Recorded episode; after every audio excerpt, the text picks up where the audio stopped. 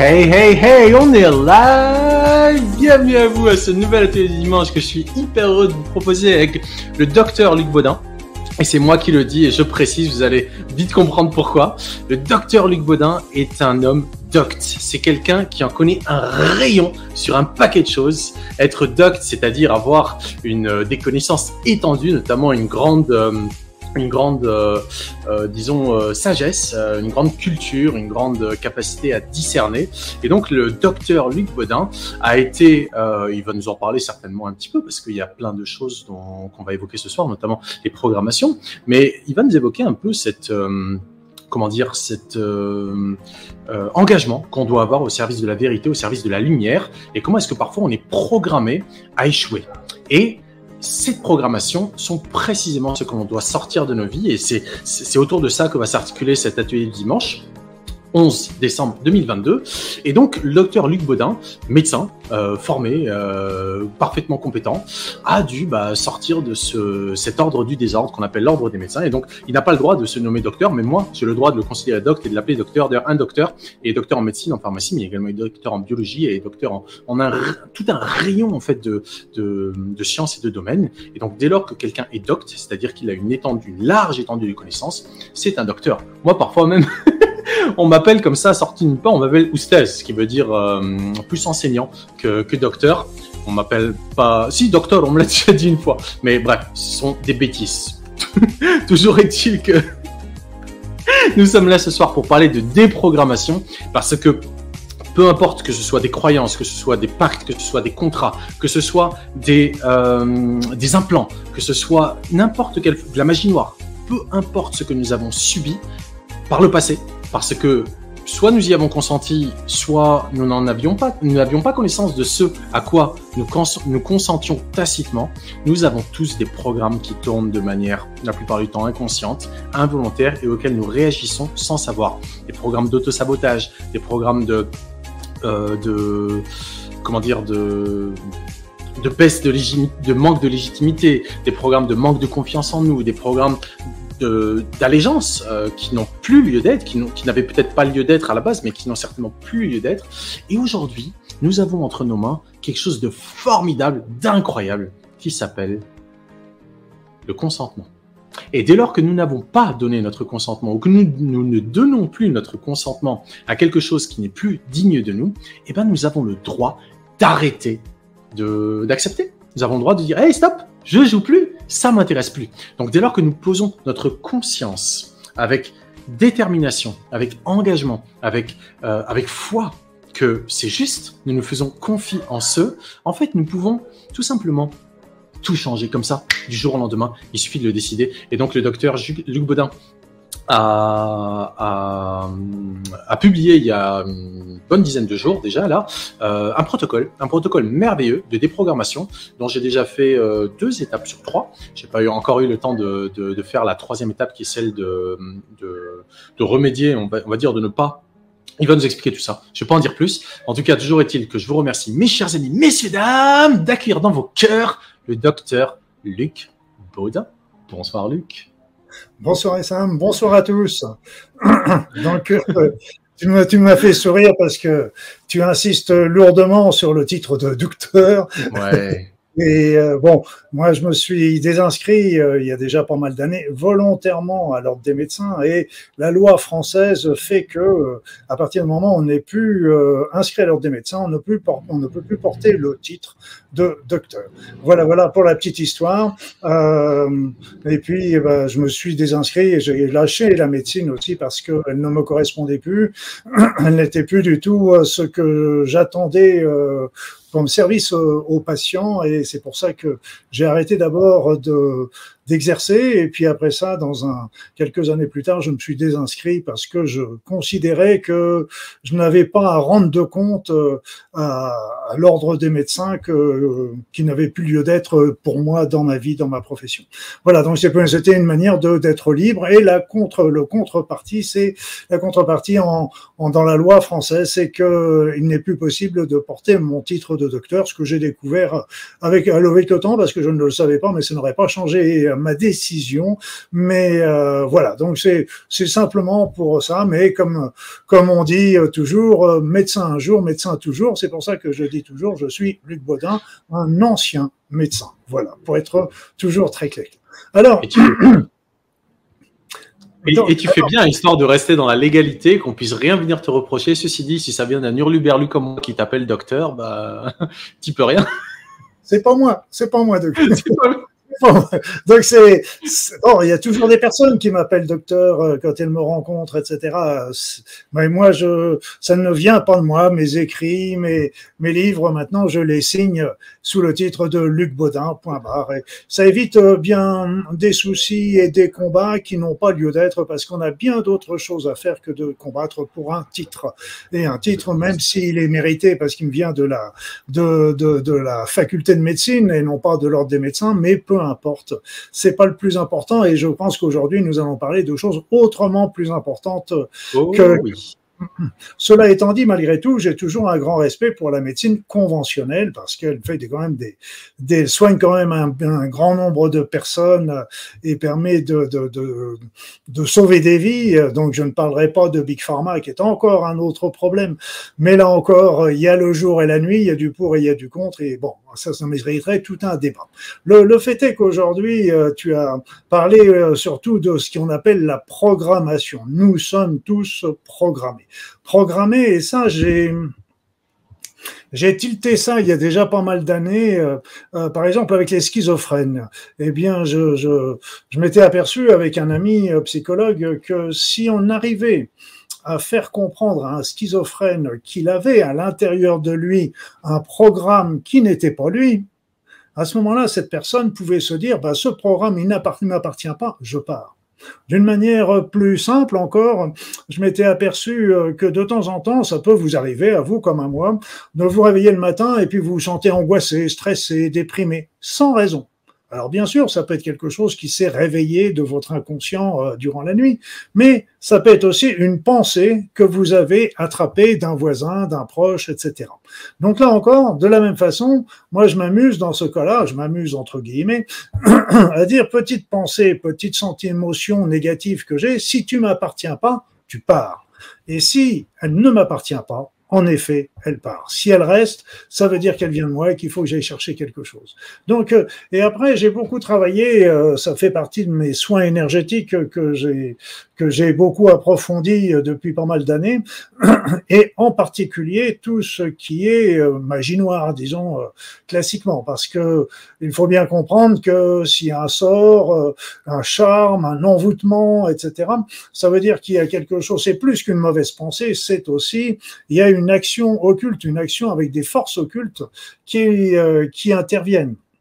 D'ailleurs, les personnes qui font ce genre de choses, et que ce soit des sorciers noirs ou que ce soit les commanditaires qui vont le payer, qui vont payer le sorcier, vont avoir tôt ou tard un choc en retour. Il faut bien le savoir, c'est que je ne connais pas de force obscure qui travaille gratuitement le dimanche ou le soir.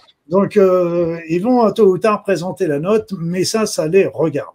Quoi qu'il en soit, j'ai approfondi ça et je me suis aperçu qu'en fait, on pouvait considérer aussi que notre être était comme un ordinateur, si vous voulez, et qu'en fait, ces actes de magie noire, ou ces programmes qu'on peut recevoir aussi avec notre éducation, etc., sont comme des virus informatiques qui viennent complètement fausser le fonctionnement de notre ordinateur, nos raisonnements, nos compréhensions. Et si on a notre compréhension qui est faussée, évidemment, ça va complètement changer notre jugement, nos actes, notre perspective d'avenir, etc. Et de la même façon, je me suis dit, OK, ces programmes ne nous appartiennent pas. Ils nous ont été lancés. Donc, mais il y en a plein d'autres programmes. Il y a les programmes qu'on nous a construits avec notre éducation, que ce soit familiale, scolaire, universitaire, etc. Il ne faut pas en vouloir à nos parents ou à nos enseignants, parce que eux-mêmes étaient programmés et nous ont transmis leurs programmes. Il y a de même on a le programme aussi qu'on a avec tout simplement les informations, la télévision, les médias qui nous programment, parce que là aussi, non seulement il ne nous présente pas les faits, il nous présente les faits, mais ce qu'il faut en penser, et en plus il nous mélange le présent avec le futur ou sur le conditionnel, etc. Si bien qu'on est complètement perdu, comme aujourd'hui en France, tout le monde est en train d'acheter des bougies et des piles électriques parce que c'est la peur des coupures de courant, etc. Donc ce sont des programmes. Les programmes aussi, on les ramène de nos vies antérieures. C'est le fameux karma. Le karma, c'est pas une punition, c'est qu'on rejoue les situations qu'on n'a pas compris. On a peut avoir des programmes qui nous proviennent également de notre généalogie, de nos parents, grands-parents, etc. Et on peut avoir aussi des programmes qui nous viennent tout simplement des égrégores. Et en ce moment, on en connaît un joli qui se développe un peu partout. C'est l'égrégore avec le match de football, le mondial, et qui est quelque chose de beau en fait, parce que c'est magnifique. Moi, j'aime bien. Je regarde pas souvent la télé, mais de temps en temps, je me dis tiens, un match de la Coupe du Monde sont des jolis matchs, et si je me regardais un match pour me faire plaisir, mais d'un seul coup, on se fait prendre dans l'égrégore, et vous allez voir l'égrégore qu'il va y avoir dans quelques jours, parce que j'ai ouï dire qu'il allait y avoir un match France-Maroc. Et là, ça va être terrible. Ça va être terrible, les égrégores. Et qu'est-ce que c'est ça ? C'est qu'en fin de compte, c'est un match qui va être fratricide, tout simplement. Donc alors au lieu que ce soit un plaisir de jouer au ballon comme on peut le faire avec des amis, c'est qu'il y a un tel hargne derrière. Penser qu'en fin de compte, on se retrouve à hurler « Allez la France » ou « Allez le Maroc » alors qu'on est venu simplement pour voir un match et quelque chose qui est beau et puis que le meilleur gagne. Et moi, je dis toujours en plaisantant, regardez, il y a des personnes qui sont capables de se taper dessus parce que la balle n'est pas rentrée dans le filet. Il y en a même qui meurent dans certains endroits parce que la balle n'est pas rentrée dans le filet. Moi, je dis tout simplement « Arrêtez ». Donnez-leur 2 ballons et on n'en parle plus. Voilà. Chacun sa baballe. Chacun sa baballe. Non, mais c'est un sport, c'est une joie, c'est une fête, et qui est la fête à la suite d'une victoire, très bien, mais il ne faut pas que ce soit la fête. C'est faire la fête pour la fête, c'est pas la fête parce qu'on a gagné contre telle ou telle équipe. À la rigueur, moi j'étais dans le rugby autrefois, je jouais beaucoup au rugby, et le rugby avait ceci d'extraordinaire à l'époque, parce que ça a changé, je pense, aujourd'hui, c'est qu'une fois qu'on avait fait le match, on s'était bien bagarré sur le terrain, machin, etc. Mais après, qu'est-ce qui se passait ? Il y avait la 3e mi-temps, certes, mais les 2 équipes faisaient la 3e mi-temps ensemble, et ça, c'était génial parce que, bon, on se rencontrait, oui, t'as pas été sympa, tu m'as donné un coup, machin, etc., mais on était dans la joie partagée des 2 équipes. Donc, c'est l'esprit sportif que j'ai beaucoup aimé dans tout ce qui était rugby. Non, donc, on est aussi pris par l'égrégore de la télévision. Quand vous regardez un film à la télé, vous avez tout de suite 5 millions de personnes qui regardent le film en même temps que vous, et donc vous êtes pris dans un égrégore. Et là, je souris toujours parce que je dis aux personnes, mais regardez ce qui se passe quand vous avez regardé un match, un film à la télé. Eh bien, d'un seul coup, vous êtes paralysé du pouce. Vous avez remarqué, paralysé du pouce ? Ah oui, on est paralysé du pouce parce qu'on n'arrive plus à appuyer sur la télécommande pour fermer. Et donc, on se retrouve à regarder les publicités qui nous programment aussi, parce que les publicités sont toujours très bien faites, avec des images, avec des pensées, avec des choses comme ça. Donc, c'est un petit peu comme les belles voitures, c'est pas pour rien qu'on nous met une jolie femme à la portière de la voiture, hein, faut y réfléchir un petit peu. Et puis après ça, on se retrouve à regarder des émissions dont on n'a rien à faire, parce que on a été lobotomisé par cet égrégore. Et donc il y a 1000 façons d'être programmé. Le plus grave, et les programmations peuvent remonter aussi malheureusement encore à plus loin, c'est-à-dire qu'ils peuvent toucher l'ensemble de l'humanité et sur d'autres plans. Yes, vas-y Yassin. Avant d'aller plus loin, est-ce que tu pourrais nous définir une bonne fois pour toutes le terme égrégore ? Le terme égrégore, c'est-à-dire c'est quand plusieurs personnes vibrent sur les mêmes pensées. À ce moment-là, se matérialiser. Non, ça va pas se matérialiser. Il va se créer une espèce de masse énergétique qui va chapeauter, entourer les personnes qui vibrent sur cette pensée. C'est une communauté de pensée qui apporte de l'énergie et une pensée commune, on va gagner par exemple, etc. Cet égrégore a ceci de particulier, c'est qu'il va attirer les autres personnes dans son giron. Et donc les autres personnes vont arriver et quelque part, la première chose, c'est qu'elles vont perdre une partie de leur énergie parce qu'elles vont nourrir l'égrégore qui va ainsi grossir, d'être de plus en plus puissant. Et puis en plus, elles vont perdre leur libre arbitre. C'est-à-dire, c'est comme je le disais tout à l'heure, des personnes sont capables de se bagarrer parce que la balle n'est pas rentrée dans le filet. S'ils étaient dans un état normal, ils ne l'auraient jamais fait, ce genre de choses. Donc, c'est parce qu'ils ont perdu leur libre arbitre par rapport à ça. C'est ça, les égrégores, et il y en a une foultitude. Alors, il y a les mauvais, bien sûr, mais comme toujours, il y a des bons, parce qu'on peut imaginer que quand il y a des groupes de prières, etc., qui se réunissent dans toutes les religions du monde, ça ne peut être que des pensées d'amour et qui sont des bons égrégores. Donc, tout n'est pas acheté non plus. Bien sûr. Ok, donc effectivement, les égrégores sont quelque chose que nous créons par nos pensées et qui ensuite a une existence propre par soi. Voilà. C'est ça. C'est presque... les gens. Oui, parce qu'une pensée, une pensée est déjà un début d'entité, si je peux dire. Parce que, en fait, si on a une pensée, par exemple, vous imaginez que votre voisin vous en veut. Faussement, mais vous le croyez. Si bien que tout ce que va faire ce voisin va être interprété comme étant de quelque chose qui vous veut du mal, du genre il a coupé la haie, oui mais il l'a coupée basse pour regarder ce qui se passe chez moi, oui mais il a rangé sa poubelle, mais le vent l'a poussé sur mon garage, c'est pour le cochonner, etc. Donc et comme disait une brave dame de la campagne, elle me dit, quand je vois ce que je vois, quand j'entends ce que j'entends, eh ben, j'ai bien raison de penser ce que je pense. Voilà, donc c'est à peu près ça. Une pensée, c'est déjà un début d'entité qui va s'auto-alimenter pour grossir. Alors, vous imaginez, quand on est nombreux à avoir des pensées communes, au départ, ça fait des égrégores extrêmement puissants. Et c'est pour ça que les personnes qui arrivent pour regarder un film, d'un seul coup, ils se retrouvent très rapidement pris par cet égrégore parce qu'ils sont en connexion avec le film et donc avec l'égrégore. Donc c'est très vicieux. Ça peut être aussi, on le rencontre aussi au niveau des réunions politiques, on le retrouve au niveau de certains spectacles, on peut le retrouver un petit peu partout. Mais déjà, quand on est à deux ou en famille, quelque part, on ferme déjà un petit égrégore. Hein, c'est toujours le même principe.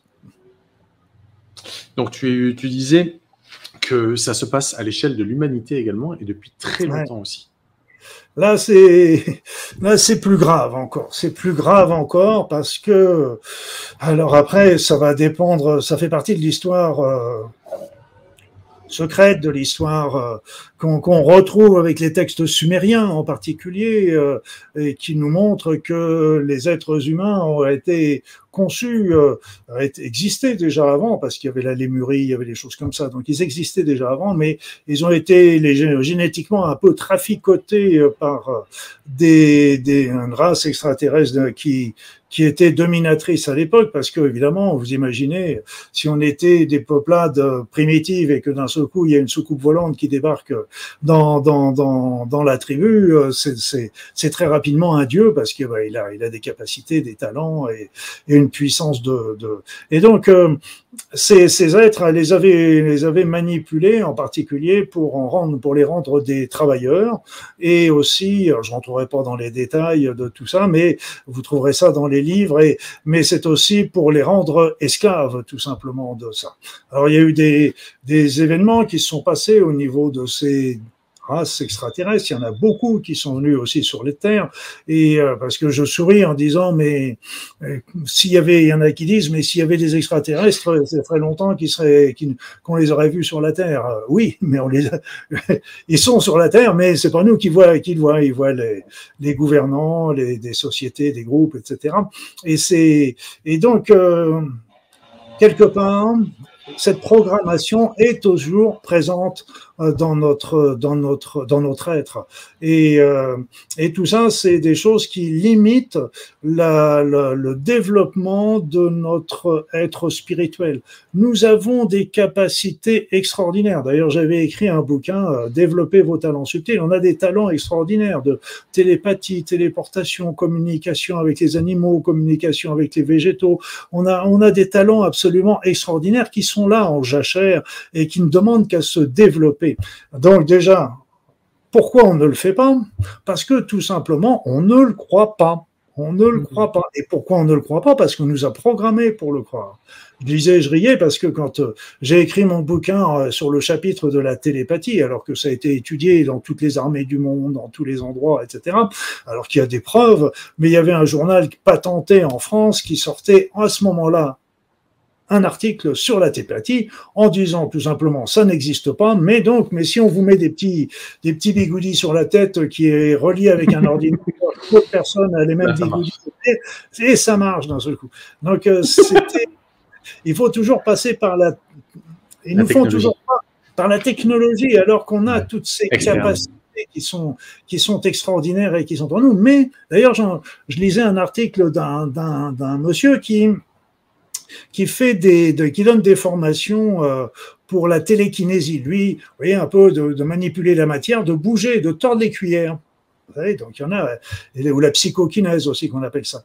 Et il disait qu'au cours de ces formations, en fait, à la fin de la formation, il y avait deux groupes.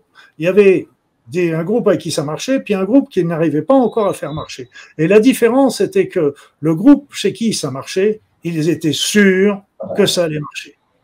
Tandis que l'autre, c'est peut-être ben oui, peut-être ben que non, oui, mais non. Donc c'est tous nos doutes qui nous font penser à ça. Et je donne souvent l'exemple du petit aiglon. Le petit aiglon, l'aiglon, c'est nous. On est tombé du nid, on a été recueilli par des poules et pendant toute notre vie, on a traîné dans le poulailler, on a traîné nos deux ailes dans le poulailler en regardant les beaux aigles au-dessus de nous qui volaient. Et nous, on a rêvé toute notre vie que de devenir un aigle. Et c'est exactement notre situation. Et ça, c'est à cause de tous ces programmes qui nous limitent notre être, limitent nos capacités, limitent de développer ce que nous sommes réellement. Et comme disait Essam, oui, vas-y Essam. Je te laisse finir d'abord, vas-y. Ah. Je te laisse finir. Tu m'entends? Oui, allô, j'ai une petite coupure, c'est bon. Vas-y, je te laisse finir, Luc. Oui, non, comme je le disais, et que je reviens un tout petit peu à ce que j'avais évoqué tout à l'heure avec les schizophrènes. Bon, c'est rarissime d'arriver à leur faire voir ça, c'est rarissime, on est bien d'accord. Mais pour la petite pensée qui nous arrive et qu'on peut chasser si ça vient du voisin, eh bien, c'était la même chose, c'est qu'il y a une règle au niveau de l'univers, c'est la règle du libre arbitre. Ça, c'est très, très important. Cette règle du libre arbitre, c'est-à-dire qu'il n'est pas autorisé à faire quelque chose à quelqu'un sans son consentement. Et c'est pour ça qu'un grand nombre de choses qu'on vous oblige à faire aujourd'hui, on vous oblige à donner votre consentement, mais à cause, en vous poussant, en vous faisant peur, en vous manipulant, etc. Mais à la fin du compte, c'est vous qui donnez le consentement. C'est vous qui le faites. Mais sur des mauvaises bases, on est bien d'accord. Si vous aviez eu les bonnes bases, vous n'auriez certainement pas accepté, mais c'est vous qui le faites. Mais donc c'est pour ça qu'ils nous poussent, parce que d'un seul coup, là encore, c'est comme pour le titre de docteur, c'est pas moi. Donc c'est pareil, c'est le truc, ça montre que c'est les personnes qui ont choisi de faire ceci ou de cela.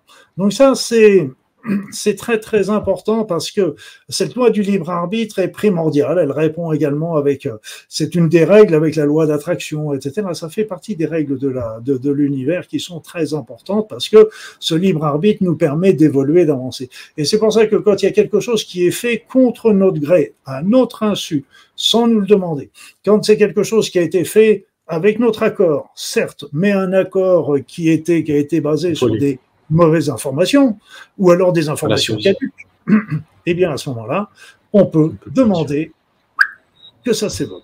Et donc ça, c'est très important. Donc, mais on peut pas, c'est pas quelque chose non plus qu'il faut faire en deux temps, trois mouvements, je dirais. C'est quelque chose qu'il faut conscientiser, qu'il faut qu'ils partent du cœur, qu'ils prennent reprendre le temps. Moi, j'hésite pas à appeler les êtres de lumière, le divin d'amour, etc., qui viennent nous aider pour ces choses-là, parce que il est très très important d'être aidé dans cette période qui est difficile, mais c'est que le mouvement doit venir de nous et de nous seuls. Et c'est pour ça qu'on est si puissant, et on n'en prend pas assez conscience. Et c'est très très très important de ça. Et c'est pour ça que avec les événements qui se passent aujourd'hui, je ne reviendrai pas dans les détails, et j'ai pas été parmi les lanceurs d'alerte, tout simplement parce que il y a plein de gens qui l'ont fait et qui l'ont fait très bien et qui continuent de le faire, et merci à eux de ce travail. Mais pour moi, j'étais plutôt un lanceur de solutions. C'est-à-dire que, un petit peu à l'instar de ce qui est écrit dans cette vidéo, dans ce programme, notre avenir. Quel est notre avenir? Et c'est ça qui est très important. Alors certes, les situations d'aujourd'hui vont conditionner notre avenir, mais notre état d'esprit va être aussi extrêmement important pour changer l'avenir tel que nous le voyons. Et une des choses que je vous supplie, c'est quand vous imaginez l'avenir, ne l'imaginez pas, n'ayez pas peur de ce qui pourrait arriver de pire. Quand vous imaginez l'avenir, rêvez-le. Rêvez quelque chose de beau, quelque chose de merveilleux, quelque chose d'extraordinaire. Parce que je vous ai parlé tout à l'heure de la loi d'attraction, et c'est très très important que quand vous avez peur de quelque chose, vous le nourrissez de vos énergies et vous favorisez sa venue. Donc quand vous êtes en train d'imaginer un monde merveilleux, un monde où nous serions tous enfin, nous découvrions vraiment que nous sommes des frères, des sœurs, qu'il n'y a pas de frontières, qu'on doit vivre dans le partage, dans l'équité, dans l'intégrité. Eh bien, là, ce jour-là, mes amis, on vivra dans un monde absolument merveilleux. Yes. Mais ça commence par notre pensée. Et ça, c'est très, très, très important. Notre pensée, et comme c'était Gandhi qui disait « Soyez le changement que vous voulez voir dans le monde », eh bien oui, c'est vrai, il avait tout à fait raison, ce grand sage, et lui aussi nous a donné une grande leçon aussi. Regardez, la révolution, il a permis d'avoir l'autonomie de l'Inde par cette révolution pacifique. Donc c'est quelque chose, on peut refaire une révolution pacifique, et c'était d'ailleurs le fruit de mon livre qui s'appelle « La révolution de l'amour ». Et cette révolution de l'amour, pour la petite histoire, je l'avais écrit bien avant la pandémie du Covid. Et en fait, elle devait même le livre, elle devait sortir pendant la période de confinement en France. Il a été retardé à cause de ça, mais il est totalement d'actualité. Et c'est la voie aujourd'hui. On sait que demain sera différent. Il y en a encore qui rêvaient autrefois, enfin autrefois, il y a quelques mois, un retour de la situation qu'il y avait avant toutes ces histoires de pandémie, de guerre en Ukraine et des autres, parce que on oublie très facilement les autres et qui sont aussi très très importantes partout dans l'univers, sur la Terre. Eh bien, la solution, l'alternative, c'est vraiment cette révolution de l'amour que nous pouvons tous réaliser, chacun dans notre coin, chacun chez nous. On n'a pas besoin de se réunir, il suffit simplement d'irradier de l'amour sur tout ce qui entoure, sur tous les êtres humains de la Terre, sur nos gouvernants aussi, parce que ça peut les aider à monter leur niveau vibratoire et ainsi avoir les meilleures décisions qui soient pour l'humanité, ouvrir leur esprit. Et puis on viendra pas te voir, bah Sam, dis donc, Sam, c'est pas toi qui as envoyé de l'amour au président Macron hier? Tu sais que t'as pas le droit de lui envoyer de l'amour, hein, c'est... Donc je pense que, voilà, on viendra pas vous embêter pour ça. Qui est-ce qui pourrait vous embêter parce que vous êtes en train de lui envoyer de l'amour? Vous pouvez me le dire. Donc mais ça, c'est aussi quelque chose de très puissant dans le sens que, as-tu déjà parlé de l'histoire des 100 singes, et ça, non? Tu connais pas? Oui. Oui, on a même fait tout un atelier dimanche sur le 100e saint. Je m'en souviens, c'était avec maître Séverine Manin. Le thème, c'était « Soyons le 100e saint ». Je te laisse la raconter. Oui, tout à fait. Non, mais tu l'as raconté, c'est bien. Je ne vais pas y revenir, mais je vais revenir sur la suite. Tu veux que je continue ou que je la raconte quand même? Non. Comme tu veux. Parce qu'en fait, tout le monde n'a pas forcément écouté cet épisode qui date à déjà il y a plus d'1 an. Je m'en souviens, c'était en mai ou en juin 2021. Mais tout le monde n'aura pas forcément écouté. Donc, vas-y, je te coupe pas.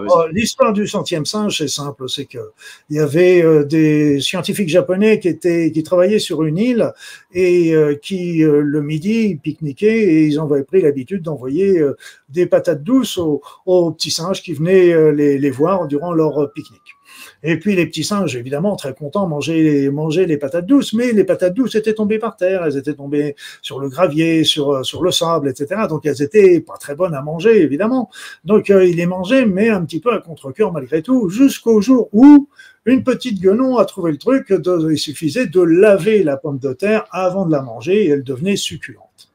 Alors évidemment, ses congénères ont commencé à faire la même chose, et puis tout s'est passé très vite ensuite. C'est-à-dire que c'est comme si, c'est un chiffre complètement fictif, c'est comme s'il y avait eu un 100e singe qui avait pris cette nouvelle habitude, cette nouvelle technique, pour qu'à ce moment-là, tous les singes de l'île, tous les singes des autres îles, tous les singes du continent à qui ils n'avaient pas de contact, ont également pris cette nouvelle habitude. Donc ça montre bien qu'un petit groupe est capable d'influer sur la population. On n'a pas besoin d'une majorité comme on le pensait autrement. Et ça a été repris après par un yogi indien je ne sais pas s'il connaissait l'histoire des 100e singes, mais pour lui, c'était Maharishi qui était extrêmement intéressant. Il travaillait sur un certain type de méditation transcendantale, etc. Et pour lui, il considérait qu'il suffisait de la racine carrée de 1% de la population pour changer la population. Si nous j'ai fait le calcul pour l'humanité, nous sommes 8 milliards, il faudrait à peu près dans les 8-9 000 personnes pour le faire, pour faire cette transformation. 8-9 000, je pense que sur la Terre, il y a largement plus de 8-9 000 bons. Donc, je pense que le chiffre est un peu bas, mais on doit pouvoir. Ça veut dire, malgré tout, il y a eu des études de fait sur des groupes qui avaient travaillé sur des villes, etc. Et vous avez fait de la méditation et ils étaient aperçus qu'en fait, ça avait changé, ça avait baissé le nombre d'agressivité, d'accidents, d'attaques, etc. Donc, c'était à Détroit. Oui, il y en a eu plusieurs comme ça. Il y en a eu plusieurs. Voilà, excusez-moi parce que j'ai un petit incident, mais on va l'arriver. Voilà, j'arrive. Je me souviens surtout de l'épisode de la ville de Détroit où ils avaient évalué un samedi après-midi, lorsqu'il y avait eu une centaine de militants ou un truc comme ça, qu'ils avaient drastiquement fait baisser le taux de criminalité de la ville pendant ce créneau-là et un petit peu après, et ensuite ça avait repris. Et ça avait repris. Et ça montre qu'on peut changer avec un petit groupe, on peut véritablement changer la pensée des personnes. Et c'est un peu la même chose d'envoyer de l'amour aux dirigeants. D'abord, aujourd'hui, on s'y perd. Qui est les bons, qui sont les méchants. Donc, qui c'est qui travaille pour nous, qui c'est qui travaille contre nous. Et là, on s'y perd parce qu'on est au niveau de la formation, de l'information et la désinformation. Et c'est pas facile de toujours s'y retrouver. Quoi qu'il en soit, d'envoyer de l'amour à tous les dirigeants est très, très intéressant également. Je vais vous donner un petit exemple. Il y avait un ami, il y a quelques années, qui m'expliquait que dans l'armée française, et certainement dans toutes les armées du monde, ils étaient en train de faire des études pour nourrir les soldats avec le prana. Vous savez, la nourriture plus spirituelle, etc., qui est là à notre disposition. Et dès qu'il m'a dit ça, je lui ai dit, mais c'est génial. Et lui, il a compris que c'était génial dans le sens, oui, parce que ça allait éviter de transporter la nourriture, l'intendance, etc. Mais moi, pas du tout. C'était pas dans cet aspect-là que je disais ça. C'est-à-dire pour qu'une personne puisse se nourrir du prana, il faut qu'elle élève son niveau vibratoire, qu'elle se centre, qu'elle s'aligne. Et sinon, elle n'arriverait pas. Mais si elle fait tout ça, elle se recentre, elle s'aligne, elle élève son niveau vibratoire, elle se nourrira du prana. Mais après, elle ne pourra plus prendre le fusil pour aller tirer sur la personne en face. Et c'est pour ça que, en envoyant des énergies positives à nos gouvernants, quels qu'ils soient, parce que l'idée, les bons, les mauvais, les gentils, les méchants, ceux qui travaillent pour nous, ceux qui travaillent pour eux, je passe la main pour le savoir. Et parce que mais de toute façon, d'envoyer de l'énergie d'amour à tout ce petit monde-là, qui ont choisi d'être président, gouvernant, etc., ça ne peut ne faire que du bien, d'élever leur niveau vibratoire et ainsi de les aider à prendre les meilleures décisions qui soient pour nous tous. Voilà, c'est un peu ma position. C'est peut-être un peu aussi la grande leçon de ce qu'on est en train de vivre, c'est que l'ennemi, s'il y en a, il est beaucoup trop fort, entre guillemets, si on cherche à utiliser les mêmes outils que lui. Par exemple, l'ennemi aujourd'hui, s'il y en a un, encore une fois, il diffame, il calomnie, il censure, il assassine de diverses manières. Il fait tout ça parce qu'il a la force de la violence. Et si nous, en ressentant la violence qui nous envoie cet ennemi supposé, nous ressentons à notre tour de la violence, de la colère, mais en fait, il nous fracasse la gueule. Ben oui, tout à fait, parce qu'on est en train de travailler sur leur terrain, sur le terrain. C'est ce que j'avais repéré il y a bien des années. J'avais rencontré un prêtre qui était un prêtre exorciste, qui avait travaillé au Vatican, etc. Et donc, il faisait des exorcismes pour nettoyer les personnes, et c'était, ma foi, très efficace. Il y en a dans... Les marabouts font ça très bien, il y en a plein dans toutes les religions, il y a plein de... Mais, pour moi, j'ai travaillé dessus, je travaille dessus aujourd'hui, mais je prends un principe tout à fait différent. En ce sens, et c'est là où je te rejoins, et Sam, c'est que quand on prend... Ces activités de magie noire, etc., sont des basses vibrations, on est bien d'accord. Si on dit qu'il y a une possession, une incorporation, etc., c'est un être pervers qui essaye. Et si nous, on arrive en lui disant « Toi, mon petit coco, on va te secouer, on va te prendre et puis on va te balancer aux enfers », il n'est pas du tout d'accord. Et donc, il va être un combat. Et ce combat, on ne sait pas qui est-ce qui va gagner au fin fond de l'histoire. Et donc, là, l'inverse, c'est que si lui, ils sont bas, et si nous restons campés dans notre alignement, dans nos pensées positives, dans notre amour, etc., et bien là, d'un seul coup, là, on est fort. Là, on est fort. Et là, ces énergies élevées, il n'y a rien de pire pour eux que d'envoyer de l'amour. L'amour est la force la plus importante pour lutter contre tout ce qui est malfaisance, négativité, etc. Ça ne veut pas dire qu'il ne faut pas se préserver, qu'il faut être les petits moutons qui vont accepter de se faire taper dessus, etc. On peut commencer par se défendre, mais c'est pas d'être dans l'attaque, c'est ça la différence. Parce qu'autrement, on est sur leur terrain, et là, je peux vous dire que là, aujourd'hui, ce terrain-là, ils sont prêts, hein. Ils sont très très prêts. Ils ont des armes et des outils que vous n'imaginez même pas. Ils ont la force de la violence, et la non-violence que tu as évoquée tout à l'heure avec Gandhi, ce n'est absolument pas d'être faible, au contraire. Lorsqu'on est fort, on a le choix entre être doux ou être violent. Et lorsqu'on comprend que la violence n'est pas vraiment la meilleure voie, la fermeté en revanche, être ferme par rapport à ce à quoi on ne consent pas, dire non fermement, je ne consens pas à cela, mais sans violence, avec douceur, mais fermeté, est bien plus puissant lorsqu'on a affaire à une violence aveugle et écrasante que de vouloir lutter de manière frontale. Et donc, en termes de vibration, comme tu l'as évoqué, si nous, on vibre là, au niveau de l'amour, et que eux, la violence qu'ils utilisent, c'est parce qu'ils n'ont pas le choix, ils ne sont pas forts, ils sont faibles, mais... ils ont la force de la violence. Mais quand on est faible, on n'a pas d'autre choix que la violence. C'est lorsqu'on est fort qu'on a le choix de la douceur ou de la violence. Donc, lorsqu'on choisit la douceur parce qu'on est fort, ce qui se passe avec ceux qui sont faibles, c'est qu'ils se disent « mais j'arrive pas ». Et on les voit, il y en a pas mal des images de militaires ou de soldats ou je ne sais quoi qui sont tombés en pleurs face à la résistance non violente d'hommes et de femmes très forts, mais non violents. c'est-à-dire qui était là et qui ne bougeait pas. Pourquoi? Parce qu'ils sont forts. Être capable d'encaisser, être capable de prendre sans reculer, en sachant qu'il y a une violence telle en face qui pourrait littéralement nous fracasser le crâne, et avoir la foi en soi de se dire « je ne reculerai pas face à la violence ». Pourquoi? Parce que je suis fort. Je suis fort parce que je ne m'identifie pas à ce qu'ils peuvent briser. Je suis, indépendamment de ce qu'ils cherchent à me faire subir, auquel je ne consens pas. Et je le leur dis avec amour, mais avec fermeté.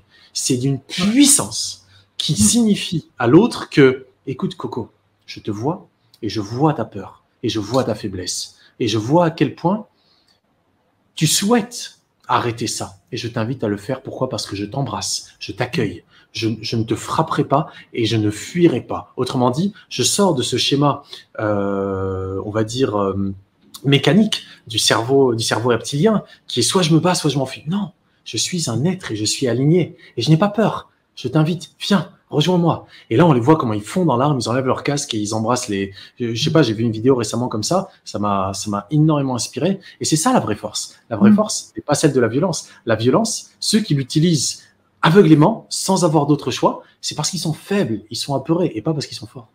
Ouais. Bah, c'est l'image de ce jeune qui était devant les chars sur la place Tiananmen aussi. Mais c'est de rester dans son intégrité, c'est ça. On a le droit de dire, on peut être dans l'amour, mais on n'est pas bisounours pour autant. Et donc, on a le droit de dire non, on a le droit, mais en respectant la personne qui est en face, mais en disant non, je ne suis pas d'accord, je suis chose comme ça. Et la force, il y avait un ami qui m'avait beaucoup impressionné. Lui, c'était un champion de plein de sports de close combat. Je savais même plus combien de temps il en faisait, mais il était redoutablement fort dans beaucoup de techniques. Et je me rappelle, on était là un soir en train de prendre un verre, et puis d'un seul coup, sans aucune raison, il y avait les gens de la table à côté qui ont commencé à nous insulter, à l'insulter, etc. Et puis... Donc nous, on s'est regardé, on s'est dit bah, ça nous intéresse pas mais bon, lui il était là et on savait qu'il pouvait intervenir, agir, etc. Mais il n'a pas agi. Il n'a pas agi. Ce qu'on a fait, c'est qu'on a pris nos clics et nos claques et on est parti ailleurs sans chercher d'autres choses parce que ce combat était sans intérêt. Puis je lui ai dit mais pourquoi toi t'es pas intervenu? Il me dit mais je suis pas intervenu parce que je savais que je pouvais les vaincre comme je le voulais. J'avais pas besoin de montrer ma force pour connaître ma force. Et c'est ça l'important aussi, c'est que quand on utilise sa force, c'est pour montrer, se démontrer à soi-même qu'on est fort. Et surtout, on se le démontre en dévalorisant les autres. Et plus on dévalorise les autres, et plus on a l'impression de grandir, mais ça nous fait absolument pas grandir. Donc cet homme m'avait beaucoup servi de leçon ce jour-là, quand j'ai compris que il avait cette force intérieure et cette force physique, mais il ne l'utilisait pas parce que c'était pas intéressant. Il savait qu'il pouvait arrêter ces trois malfrats comme il le voulait, mais que à quoi bon? C'est extrêmement révélateur de ce que nous avons à développer en nous, à savoir la conscience et la responsabilité, et non pas la culpabilité et la compulsivité. C'est-à-dire, il y a un stimulus, j'y réagis. Sinon, c'est exactement ce que, entre guillemets, l'ennemi supposé, encore une fois, je pense qu'on va en parler, c'est encore une fois ce que l'ennemi supposé qui apparaît être à l'extérieur voudrait. C'est qu'il appuie sur un bouton, on réagit. Il appuie sur un autre bouton, on réagit encore. Et ce qu'on doit précisément développer, c'est se déprogrammer de cette compulsivité où on ne fait que réagir et entrer en résonance avec la véritable intelligence, celle de la conscience de la vie en nous, qui nous permet, indépendamment des programmes qui se sont imprimés en nous, d'exprimer volontairement, en toute intégrité, ce que nous voulons plutôt que ce que nous ne voulons vraiment pas. Ce que nous voulons vraiment plutôt que ce que nous ne voulons vraiment pas. Donc bien sûr, un bonhomme comme celui que tu viens d'évoquer, il sait qu'il est fort. Pourquoi est-ce qu'il va perdre son temps à casser la gueule à trois gars qui de toute façon n'apprendront rien parce qu'ils vont vouloir ramener leurs 10 copains encore? C'est idiot, il n'y a pas besoin. Non. Ce qu'il faut aussi, c'est sortir de cette dualité ennemie. Aussi, c'est important aussi, parce que là encore, on est encore dans la dualité, gentil, pas gentil, ennemi, ami, etc. Et ça, c'est ce qu'il faut comprendre. Moi, ce que je comprends, ce que je vois, c'est que toutes ces situations eh bien, elles nous sont apportées dans notre vie parce que quelque part, nous les avons attirées, malgré tout, inconsciemment, et sont là pour nous faire agir ou réagir, mais pas dans le, forcément dans le combat, mais dans le sens de la compréhension. Et ça nous permet de comprendre un certain nombre de choses et de découvrir un peu plus ce que l'on est. Parce que si on commence à réagir à la moindre, au moindre mot qui va être de travers, à ce moment-là, ça nous montre toute l'agressivité que nous avons en nous. C'est notre agressivité qui ressort là actuellement. Donc ça nous apprend beaucoup sur nous. Si d'un seul coup on se dit non, ok, cet être va nous insulter, mais de toute façon, il peut dire ce qu'il veut, ça ne changera rien à ce que je suis. Et ça, c'est très, très important. C'était l'histoire, tu connais l'histoire du billet froissé qui est géniale, celle-là, billet froissé, c'est extraordinaire. Et ça fait très bien comprendre l'importance de ce que nous sommes. C'était un professeur qui arrive voir ses élèves et qui montre un billet de 50 €. Et dit, j'ai trouvé ce billet par terre, qui voudrait ce billet de 50 €? Alors évidemment, tous les élèves lèvent les bras, moi monsieur le professeur, moi monsieur, moi monsieur, moi monsieur. Bon. Sans rien dire, il prend ce billet et puis il commence à le froisser. Et puis après ça, il montre le billet. Il dit, maintenant, qui veut le billet là ? Et puis alors, les élèves, ils disent, bah, moi, monsieur, toujours, moi je le veux, pas de souci, moi je le veux. Donc après ça, il prend ce billet, il le jette par terre, il le piétine, il reprend le billet et il montre aux élèves, qui veut le billet maintenant ? Alors évidemment, tous les élèves, toujours, moi monsieur, moi monsieur, moi monsieur. C'est évident. Et là, cet homme leur dit, bah, écoutez, ce billet est à moi, donc je vais le garder dans ma poche. Mais seulement là, cette histoire vous a donné une grande leçon. Parce que dans la vie, vous allez être humilié, vous allez être froissé, vous allez être piétiné. Mais regardez, vous aurez toujours la même valeur. Magnifique. Et moi, j'adore cette histoire. J'adore cette histoire parce que c'est pas les événements. On peut nous taper sur la tête, ça ne changera rien à ce que l'on pense à l'intérieur. Ça ne nous fera pas changer nos pensées.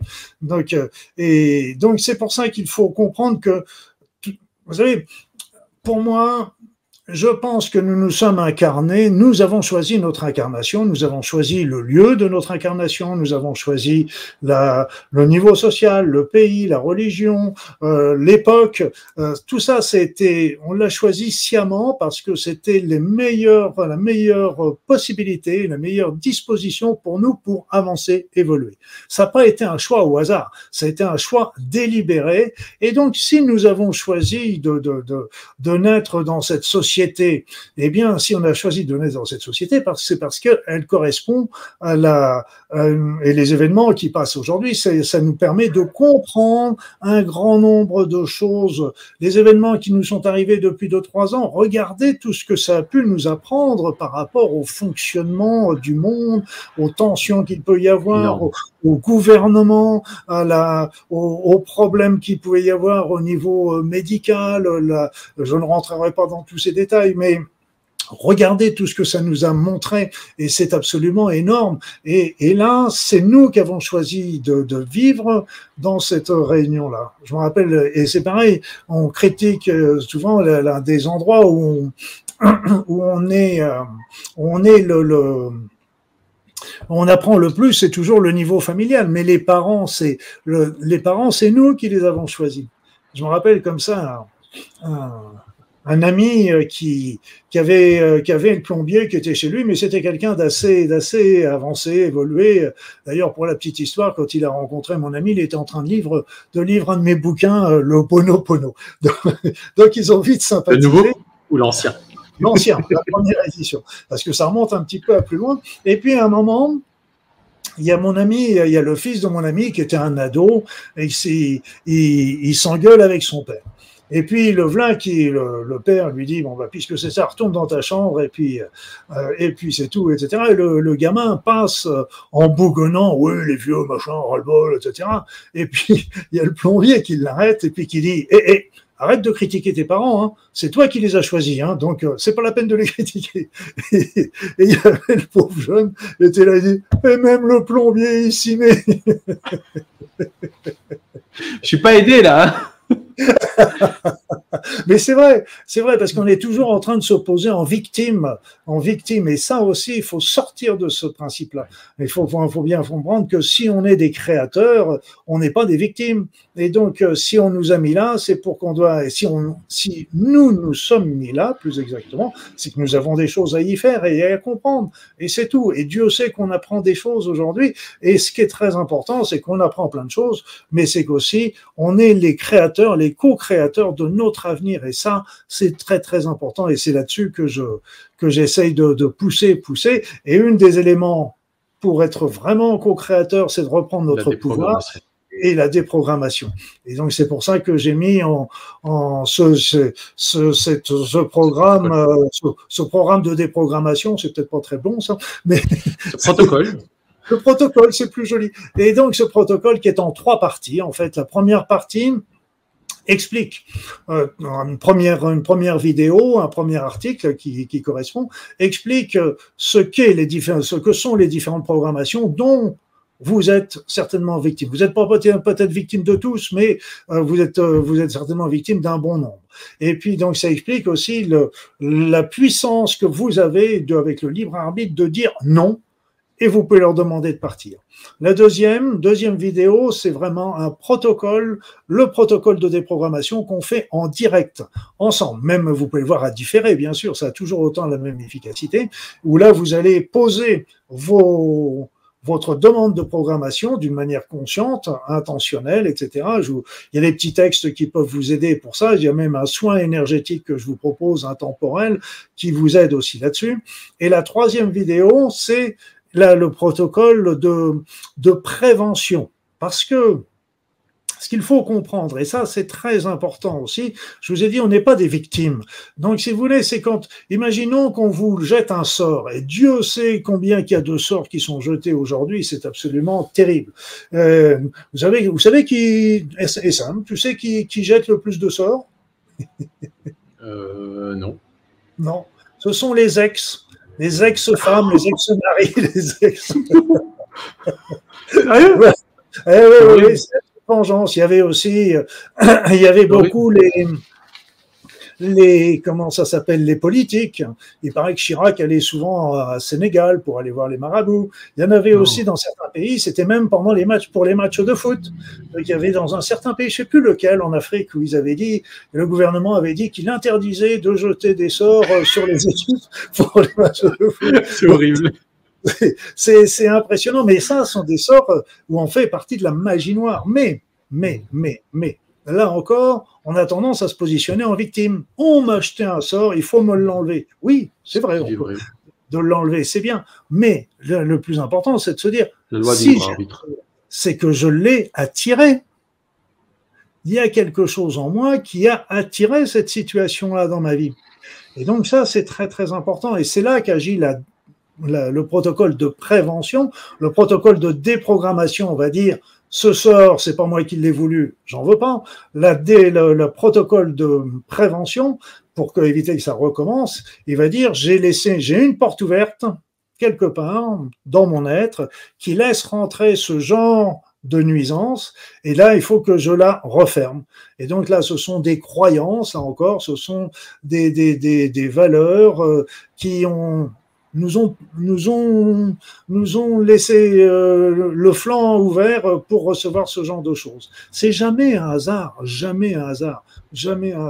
Donc il faut sortir, et ça c'est très important, parce que si nous sortons de cette position de victime, si nous prenons conscience que nous avons des programmes qui viennent nous perturber, et ce que je me pose comme question, il faut le faire plusieurs fois ce protocole pour on fait comme des couches quand on pure un oignon, à chaque fois on va encore un petit peu plus loin, et ce que je me pose la question, c'est, je n'ai pas encore la réponse, mais je pense que quand on aura vraiment libéré un certain nombre de ces programmations, qu'est-ce qu'on va découvrir dans le monde? Qu'est-ce qu'on va découvrir? Et ça va être, parce que vous savez, le mot apocalypse n'est pas la fin du monde. Le mot apocalypse, ça veut dire révélation. La révélation. Enfin, les écailles nous tomberont sous les yeux. On a les choses qui sont évidentes, on a des choses qu'on a vues déjà depuis quelque temps, qui étaient déjà sous nos yeux, mais qu'on voulait pas voir, et d'un seul coup, on s'en aperçoit. Et ça, c'est l'Apocalypse. L'Apocalypse n'est pas la destruction, la fin d'un monde, peut-être, la fin du monde tel qu'on l'a vu avec la puissance occidentale, etc. Ça fera pas de mal. Et d'un monde multipolaire, ça fera pas mal non plus, avec une tolérance, un échange, une équité. Voilà, moi, vous savez, c'est un peu comme je parle aussi au Maroc. Je trouve que j'ai toujours jamais compris pourquoi un pays comme la France, le Maroc, l'Algérie, la Tunisie, etc., on était des frères pendant un moment. On était le nombre de personnes de Français qui sont revenus en France, le cœur brisé parce qu'ils avaient quitté leur pays. Et je ne comprends pas pourquoi il n'y a pas eu maintenant, et on est le temps d'oublier un petit peu toutes ces agissements qui ont pu avoir lieu dans le passé, et qu'il y a de nouvelles générations qui sont là, et vous savez, si on remonte dans le passé, alors là on n'en finit plus. On a les croisades d'un côté, on a l'invasion des Arabes jusqu'à Poitiers, etc. On n'en finit plus de ça, et on construit rien. Et là, ce qu'il faut, c'est, je me dis, mais on pourrait faire un ensemble absolument merveilleux, tous, parce qu'on parle tous le français, on est tous de cœur dans les mêmes impindis. Moi, quand je vais au Maroc, j'ai l'impression d'arriver chez moi. Donc c'est, d'ailleurs, ils me disent que c'est là-bas, je suis chez moi. Donc c'est vrai que je suis pas blond aux yeux bleus, alors donc c'est. Eh ben, on peut être marocain et ouais, blond châtain aux yeux bleus. Mon père, il a les yeux bleus, il a plus beaucoup de cheveux actuellement, mais t'es bienvenu quand tu veux. Voilà. Oui, mais moi, et je prends ça toujours comme des compliments, parce que c'est quelque chose de plaisant. Mais bon, donc voilà un petit peu ce qu'il faut comprendre, c'est que on est dans au niveau des soins énergétiques. Je vais vous ouvrir une autre porte encore. Au niveau des soins énergétiques, oui, je vais terminer sur le mot de la victimologie. C'est que au niveau de victime, c'est que si on sort de ce niveau de victime, ça veut dire que on prend la responsabilité de tout ce qui nous arrive dans notre vie, de près ou de loin. On prend. Et qu'est-ce que ça fait, ça ? Ça fait quelque chose d'extraordinaire, parce que d'un seul coup, ça veut dire qu'on reprend le pouvoir sur notre vie, on reprend notre power, et ça, c'est extraordinaire. On n'est même plus les acteurs, on est les metteurs en scène, et c'est extraordinaire, parce que si on arrive à se déprogrammer, si on arrive à supprimer, à fermer les portes qui nous laissent entrer ces programmes, eh bien, d'un seul coup, on n'est plus dans le subissement. On est plus. J'appelle ça le subissement. Oui. En fait, c'est un mot qui. C'est un assainissement aussi. Un quoi ? C'est un assainissement aussi. Oui, absolument. Quand on sort de ça, et en fait, quand on est dans cette posture de subissement, c'est un mot qui n'existe pas, c'est un néologisme, mais qui reflète précisément cette attitude où on subit, on se dit, je n'ai pas le choix. Non, je suis responsable. Être responsable, ça vient de responsabilité. Je suis habilité à apporter une réponse qui me correspond. Donc, comme je me déprogramme du subissement, de j'ai pas le choix, bah en fait, bien sûr que je suis libre. Et comme tu disais, c'est très intéressant de dire je ne suis même plus acteur. En fait, au-delà de ça, je suis le metteur en scène. C'est incroyable. Eh oui. Et ça, c'est quelque chose d'extraordinaire. Et même comme en plus, on sait la puissance de notre pensée, et cette puissance de la pensée, on aura peut-être l'occasion d'en parler et les démultiplier ces derniers temps grâce à l'évolution énergétique terrestre, etc. Et donc, cette puissance de la pensée, elle n'a jamais été aussi forte pratiquement, je pense. Peut-être, je ne connais pas les histoires des civilisations antiques, mais au moins depuis dans toute l'histoire connue, elle n'a jamais été aussi forte et aussi puissante. Et il y a, si on prend le problème un petit peu différemment, c'est une question que je me pose. Je veux pas être mais je me dis, ok, on est devenu très puissant en tant qu'individu. Hein? Donc, on a une puissance de la pensée, on a des talents qui sont en jachère, on a tout ça. Mais tout est fait, comme de par hasard, au moment où les énergies arrivent, au moment où on pourrait exploser, je dirais, quelque part, dans toutes ces énergies, avec ces énergies de la pensée, du bonheur, de la joie, du partage, etc. Comme de par hasard, là, le couvercle se ferme de l'autre côté. Donc, tout est fait pour nous bloquer. Et ce qu'il faut... Voilà, et je présente ça souvent comme un élastique, vous savez. C'est un élastique avec la situation actuelle qu'on connaît, et puis après ça, il y a des nouvelles énergies qui nous montent vers le haut. Et puis, on a un élastique qui va de l'un à l'autre. Et nous, c'est à nous de mettre notre curseur où on veut. Où est-ce qu'on met le curseur ? La seule chose qu'on sait, c'est que si on n'avance pas, on recule. Voilà, c'est comme ça.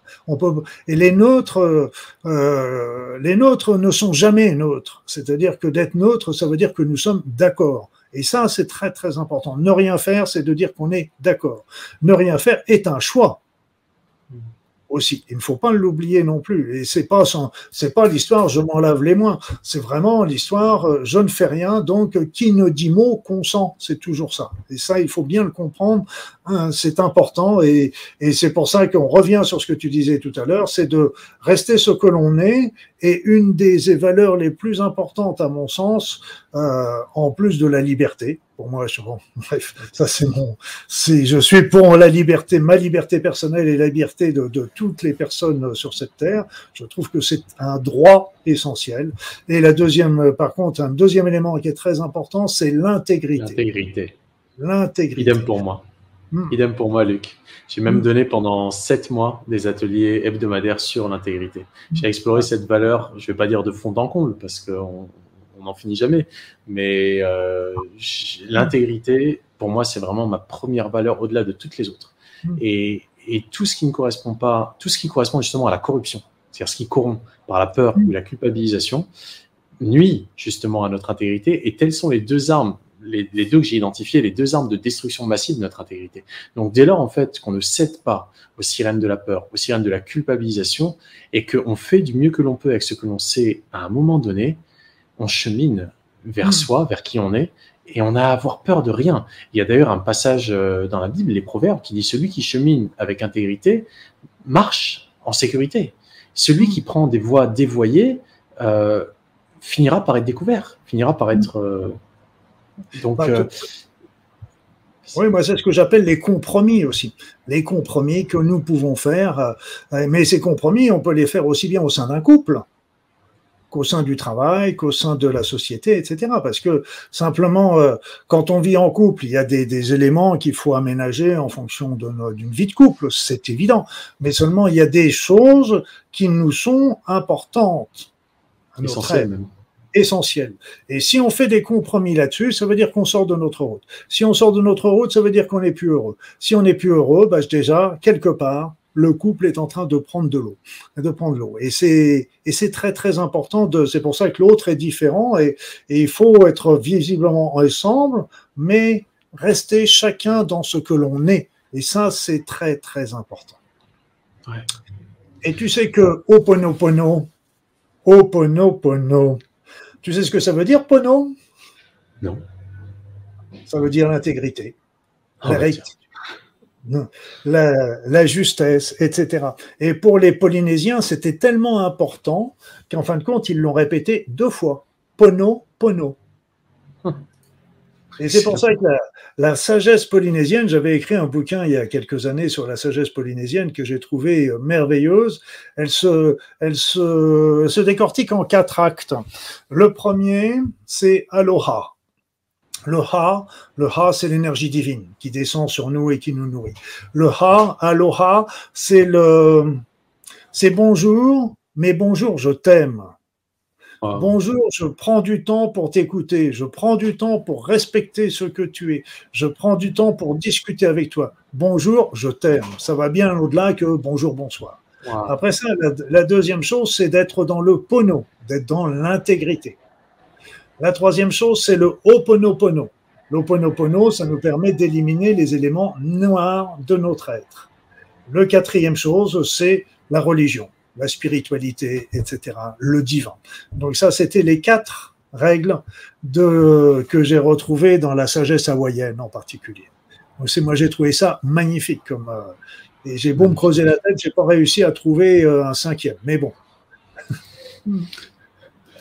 Magnifique. Voilà.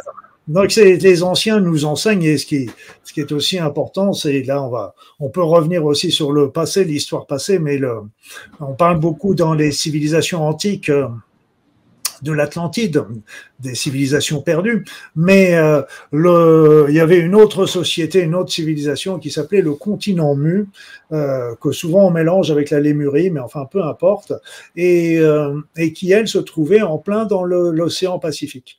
Et cette société, cette civilisation, c'était quelque part nos ancêtres, les humains, la première société.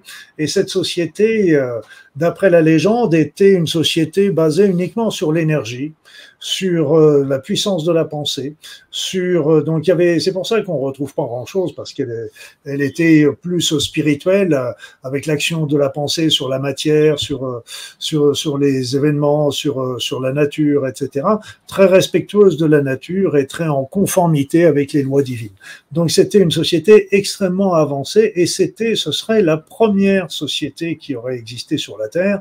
Et cette société, ce continent qui aurait disparu avant l'Atlantide était situé dans le Pacifique, à peu près où se trouve la Polynésie actuelle et au-delà. Et je pense que cette pensée lumérienne a dû imprégner les lieux, qu'ont dû imprégner aussi les Polynésiens y venant par la suite. Mais bon, ça c'est mes élucubrations personnelles. Mais, oui, parce qu'on imprègne toujours les lieux. Et je m'amusais d'ailleurs parce que j'ai vécu en Polynésie. Et quand j'arrivais dans une île et que je retrouvais quelqu'un qui me guidait un petit peu sur l'île, je le titillais de temps en temps en disant « Bon, alors les Polynésiens, ils sont arrivés. Oui, bon. Mais qu'est-ce qu'il y avait avant les Polynésiens ?» Alors à chaque fois, ils me disent « Il n'y a rien. » Et puis « Mais qu'est-ce qu'il y avait avant les Polynésiens ?»« Il n'y a rien. » Donc à force de les titiller, ils finissaient par me dire « Oui, en effet, il y a les légendes qui racontent que sur certaines îles, on a retrouvé des personnes qui habitaient, on a retrouvé des ruines, etc. » De l'ancien, comme Rapa Nui, enfin l'île de Pâques en serait aussi une émanation. Et d'ailleurs, quand j'avais été à Hawaï, il y avait une légende qui parlait des Menehune. Les Menehune sont des petits êtres qui vivent dans la nature et qui sont des grands bâtisseurs. Ils sont capables de construire des temples, etc. Et parmi les Menehune, pour eux, il y avait des descendants des Lémuriens également. Donc ça imprègne cet endroit, et c'était un peuple de paix, et c'est pour ça que c'était lui qui serait resté très pur et très originel au niveau humain du terme. Et après, bon, dans les autres régions, ça aurait été plus avec ce que je parlais tout à l'heure, des interventions non humaines, non terrestres. Voilà. C'est encore un large champ, ça. C'est assez compliqué, je veux dire, de concevoir ça lorsqu'on a un esprit assez rationnel et que ce n'est pas dans le champ de notre expérience. On ne peut que, disons, constater, écouter avec respect et intérêt, mais c'est très, très dur à concevoir pour des esprits, on va dire, assez terre-à-terre, et c'est le cas de le dire, d'imaginer quelque chose d'extraterrestre qui ait une influence sur nous, mais quelque part, c'est comme, on va dire, les preuves mathématiques que Dieu existe. Ce sont des calculs qui montrent que la probabilité que tout ceci soit un hasard est tellement faible que c'est quasiment insignifiant. C'est en fait par la logique, par la rationnelle, qu'on se dit, il y a des pièces du puzzle qui nous manquent, donc juste au moins avoir l'humilité de dire, en fait, de ne pas dire je crois ou je ne crois pas, de dire juste je ne sais pas. Juste cette humilité-là, de se dire, ok, je ne peux pas dire que c'est vrai parce que ce n'est pas dans mon expérience, mais je ne peux pas dire non plus que ce n'est pas vrai. Donc, ayant l'humilité de dire, bah, en fait, on ne sait pas. Tout est possible, a priori, jusqu'à ce qu'il ait été prouvé que c'est impossible. Mais jusqu'à la preuve du contraire, ça n'a pas été prouvé. Et puis, dans l'histoire, si tu veux, l'histoire, même les mathématiques, la physique, etc., il y a des règles qui ont été établies une bonne fois pour toutes, et tout ce qui sort de l'histoire en particulier qui est établie est vite mis aux oubliettes. Et il y a des livres qui sont très intéressants, comme les découvertes interdites, il y a même un terme américain, c'est les OOPAR, c'est-à-dire c'est des out of place artefacts, c'est-à-dire c'est des artefacts, des découvertes qu'on a trouvées dans des endroits où il n'aurait jamais dû y être. Par exemple, il y a un marteau à Londres qu'on aurait retrouvé dans des couches de charbon qui dateraient de plusieurs millions d'années.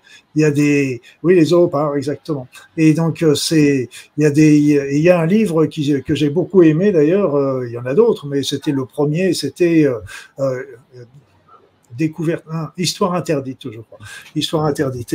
Et c'est comme oui, là, il y avait, j'écorche toujours le mot, mais c'est Gopopeli qui est le site en Turquie aussi, un site en Turquie qui est absolument incroyable et qui est en train de faire des fouilles et qui remonte à des temps même qui seraient les premières couches, et ça c'est archéologique, hein, et qui daterait d'avant même Sumer et de l'Égypte également. Il y a aussi des pyramides en Bosnie qui dateraient de plusieurs millions d'années, etc. Donc tout ça est très... Là, j'en ai découvert une tout dernièrement en France, une pyramide à 3 faces. D'ailleurs, je suis très étonné parce que 3 faces, j'ai beaucoup recherché, j'ai pas trouvé beaucoup de choses. Mais pourtant, quand on voit toutes les personnes, quand je leur dis c'est une pyramide à 3 faces et qu'ils regardent la montagne, bah, ils sont tous comme moi. Ils disent mais comment ça se fait qu'on ne l'a pas vue? C'est vraiment. Elle est dans le Lot, dans le Lot. C'est vraiment. Donc c'est pour ça, faut garder l'esprit ouvert, l'esprit critique, parce que là encore, on tombe sur nos programmes. Non, on a été programmé pour que les Français ont gagné contre les Arabes à Poitiers. Hein, oui, ça c'est vrai, mais c'était une fois. Autrement, les Arabes, ils ont pillé la ville avant, après, etc. Et ça, on oublie complètement. Donc, et après ça, Louis XIV était le merveilleux du monde. Oui, mais ça n'empêche que tout le monde allait pisser derrière les tentures, etc. Donc, il y a des visions très stéréotypées de l'histoire, et il faut avoir l'esprit ouvert. Et c'était comment ça, Jean Cocteau, qui disait plus, parce que lui a beaucoup fait des films sur les mythes, et il disait plus j'étudie les mythes et plus je m'aperçois qu'ils sont vrais, et plus j'étudie l'histoire et plus je m'aperçois qu'elle est fausse. Voilà. Oui. Voilà, c'est tout. Donc on réécrit l'histoire. Même on voyait ça au niveau de la France. Là, ils avaient fait des modifications par rapport à l'histoire également. Qui va être. Il faut pas oublier que l'histoire est toujours écrite par les vainqueurs. Donc voilà. Modification est bien gentil comme terme. Ce serait plutôt falsification que j'utiliserais moi. Ah oui. Et oui, bah là, et même on a une belle histoire avec César et Vercingétorix. On ne sait même pas si Vercingétorix a existé. Hein, donc tout ça, c'est des choses qui ont été écrites. Ce qu'on en connaît, c'est l'histoire qu'a raconté César dans la guerre des Gaules. Point barre. Hein, voilà. Donc tout ça sont des programmes qui est important de. Il y en a qui sont justes. Il y en a qui sont valorisants, il y a des croyances qui sont positives, il y a des valeurs qui sont positives, mais il y en a d'autres qui, justement, ont tendance à nous bloquer. Et donc, il faut absolument en sortir. Et je vous ai dit, les premiers, on peut les ramener de nos vies antérieures, on peut les ramener avec la généalogie, on peut les ramener des générations de l'humanité. Et puis après ça, il y a tout ça aussi qu'on va se créer nous-mêmes dans cette vie avec notre éducation, etc. Tout ce qu'on va recevoir, les pensées des autres, etc.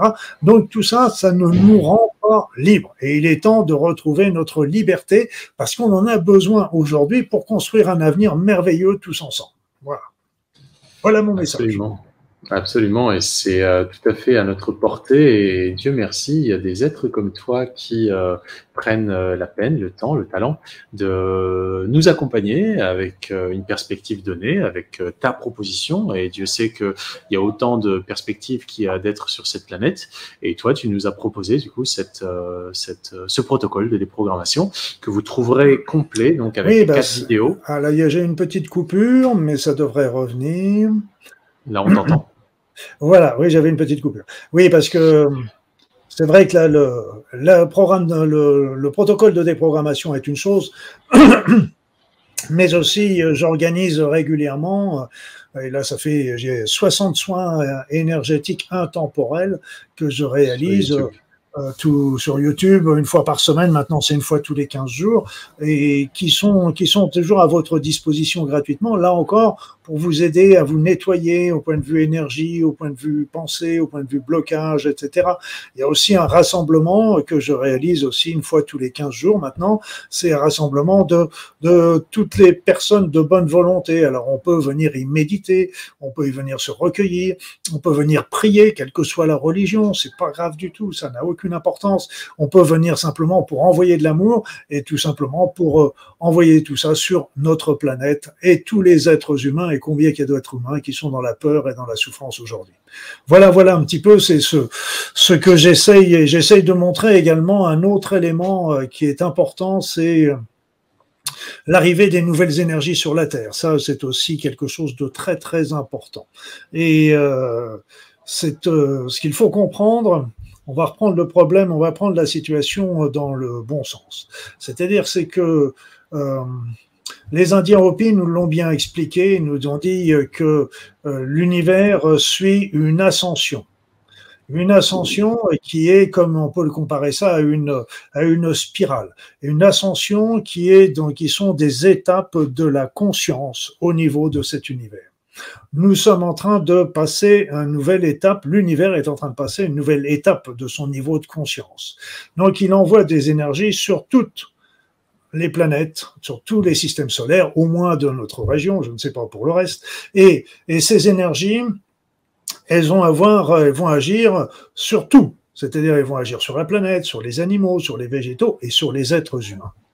La planète, elle n'a pas nos peurs, nos croyances, etc. Et elle suit le mouvement d'une manière très rapide et immédiate. Et c'est ça qui fait que le niveau vibratoire de la Terre monte d'une manière extraordinaire ces derniers temps. Les végétaux, les animaux aussi ont suivi ce mouvement. Et regardez, si vous êtes attentif aux animaux, je vous donnerai un petit exemple. Quand il y a des chiens qui se baladent dans la rue, autrefois quand ils se baladaient dans la rue, quand il y avait deux chiens qui se rencontraient, ils se reniflaient l'arrière-train sans arrêt.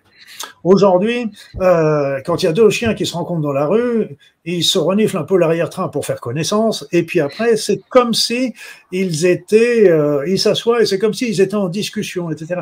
Leurs attitudes ont changé au niveau des animaux et donc c'est très très perceptible. Et ces énergies, elles nous sont proposées. C'est-à-dire que ce sont des outils qui nous sont proposés. C'est un outil qui nous est proposé pour nous aider à monter notre niveau vibratoire, et en montant notre niveau vibratoire, ça va élever notre niveau de conscience. Comme exactement ce que je vous expliquais tout à l'heure avec les soldats qui, en montant leur niveau vibratoire, d'un seul coup, ils sont plus capables d'aller tirer en face et ils sont plutôt dans les pensées élevées de compassion, de partage, etc. Eh bien là, c'est pareil. Si on suit ce mouvement qui nous est proposé, eh bien d'un seul coup, on va aussi monter, élever notre niveau vibratoire. Et c'est pour ça que je vous disais tout à l'heure, d'un côté, ça nous élèves, ça nous pousse fermement à la montée. De l'autre côté, il y a toute la situation actuelle qui nous pousse vers le bas. Et donc, c'est à nous de nous émanciper de ce qu'il y a en bas, donc de relativiser les choses, de rester campé dans notre alignement, dans notre centrage, de bien visualiser ce que nous voulons, qu'est-ce que nous désirons, à quoi nous aspirons, et à ce moment-là, de suivre ce mouvement qui nous est proposé. Parce qu'il faut savoir que les énergies sont là pour nous aider, mais elles ne vont pas le faire à notre place. Ça, c'est une erreur fondamentale. C'est à nous de le faire. Nous avons la possibilité d'éliminer nos programmes, comme on disait tout à l'heure, on a ce pouvoir-là, mais on a aussi le pouvoir d'accepter ou de refuser justement ces énergies qui vont venir. Et donc, c'est pour ça qu'on vit une époque absolument extraordinaire sur le plan matériel, mondial, mais aussi parce qu'on sait que de toute façon, le monde de demain sera différent de celui qu'on a connu jusqu'à présent, et aussi sur le plan énergétique. Et les deux combinés, si on les utilise avec ces énergies, eh bien d'un seul coup, on peut je dirais, carrément changer la face du monde dans l'avenir. Et c'est pour ça que sur mon site, il y a un endroit où c'est marqué taux vibratoire et ou TVT, taux vibratoire de la Terre. Et donc ça indique le taux vibratoire qui monte comme ça. Et Et non, là aussi, je travaille sur si tu le cherches, tu regardes en haut, tu vas voir TVT. Voilà. TVT, tu vas voir là, tu cliques sur TVT. C'est celui-ci, non? En haut, là, voilà. Ah bah oui, tu es dessus, excuse-moi, je n'avais pas vu. Et donc, tu baisses, tu vas voir le taux vibratoire de la Terre est en dessous. Et puis, tout en bas... Donc ça, c'était le taux vibratoire qui a eu lieu l'année dernière et qui, vous voyez, il était déjà très important, mais par rapport à ce qu'on connaît aujourd'hui, il est en train de refaire une ascension absolument phénoménale. Et en dessous, donc là, ça vous donne un petit peu la courbe, vous voyez, quand on regarde les années 70, 90, etc., on les voyait à peine, on était à 6500, 8000, c'était rien. Et aujourd'hui, on a passé encore les 2 millions d'unités bovies, ce qui est absolument faramineux. Et donc, ça montre un peu ce qui est en train de se passer depuis quelques années. Et en dessous, ah bah, tu l'as enlevé parce qu'il y avait encore une autre courbe qui était là. C'était l'indice d'amour de l'humanité. L'indice d'amour de l'humanité, là, elle est en train de se balader aux alentours de 700-800%.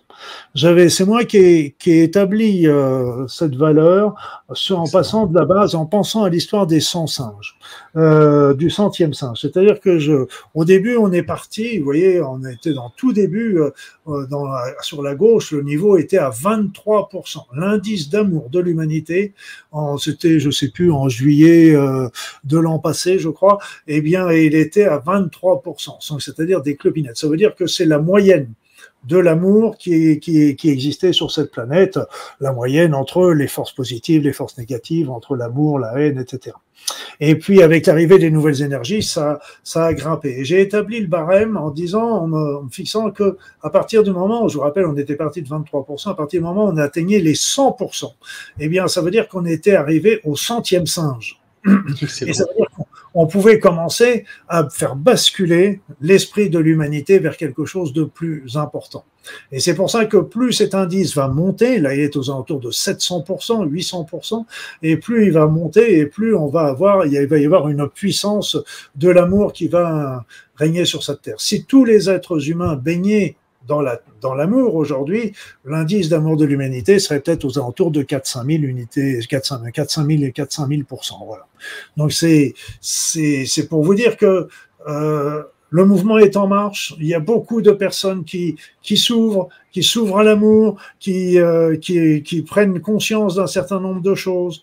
Je fais attention dans mes mots parce que je fais attention à ne pas trop parler d'éveillé, de non-éveillé, parce que ça stigmatise. Ça stigmatise, et puis on est éveillé sur certaines choses, mais on n'est pas forcément éveillé sur tout, et puis ça fait là encore un clivage, une séparation, et il faut éviter justement ces séparations. Tout le monde fait comme il peut avec ce qu'il peut. Exact. Et c'est à quelle date qu'on a passé les 100% du coup? Bah, tu vois, là, c'était à peu près vers la fin de l'année dernière, vers le mois de décembre, il y a un an. Ouais. Okay. Voilà. Et comment est-ce que tu as fixé le 100%, justement ? C'est une valeur, tu sais, c'est un peu, tu mesures, c'est toi qui l'établis. Hein. J'ai fixé, tu vois, c'est tout, c'est comme dans la radiesthésie, tu peux faire des barèmes, etc. Et j'ai mis comme unité de valeur que les 100% correspondaient à la valeur minimum de l'indice d'amour de l'humanité pour commencer à faire basculer l'humanité dans autre chose. C'est assez fou qu'en l'espace de quelques mois, on soit passé de 23% à 100%, puis maintenant quasi 800%. Comment c'était avant, là, avant le 9 août, on était dans des trucs négatifs? Parce que là, ça a l'air d'être une courbe ascendante. Il n'y a jamais eu de négativité, mais parce qu'il y a toujours eu un équilibre entre le plus et le moins. C'est-à-dire que peut-être qu'il y a eu des périodes dans l'histoire où la haine a dépassé l'amour, c'est possible. Il y a tellement eu de périodes curieuses et sombres dans notre histoire que pourquoi pas. Mais en tous les cas, quand on se dit on est parti de 23%, c'était pas grand-chose et je donnais pas cher. C'est vrai? Ah ben, il y a un an et demi, tu donnais pas cher l'humanité? Ben, ça fait un an, je me demandais vraiment, parce que quand ça atteignait 100%, on s'est dit, waouh, c'est déjà merveilleux, c'est déjà quelque chose de super. Mais mais j'étais très, très sceptique par rapport à au résultat. Parce que là encore, si tu remontes un petit peu cette courbe, redescends un tout petit peu pour qu'on voit la courbe, on voit aussi qu'il y a des hauts et des bas. Là, ça redescend. Voilà, et ça correspond aussi à des pics selon la situation mondiale, les événements qui ont pu se passer au niveau de la Terre. Quoi qu'il en soit, là aujourd'hui, c'est plein de promesses parce que d'un côté, on a les niveaux vibratoires de la Terre qui montent, donc ça veut dire que les énergies de l'univers affluent, mais parce que si je reprends la prophétie Oppim, qui est très très intéressante, elle disait qu'en fait, il y avait deux manières, deux situations pour l'évolution sur cette planète, je dirais, par rapport à ça. C'est que les deux grands chemins, des deux grands types d'évolution, c'est l'évolution d'abord de l'univers qui s'ascensionne, qui monte, qui est une spirale. Il faut bien comprendre que la vie est une grande spirale, c'est pas un cercle avec des éternels recommencements, Dieu merci. Donc c'est une spirale qui monte malgré tout, même si on prend pas toujours la leçon du passé, on a quand même évolué. Et puis donc ça, c'est les étapes de l'ascension. Mais ça, c'est l'évolution générale.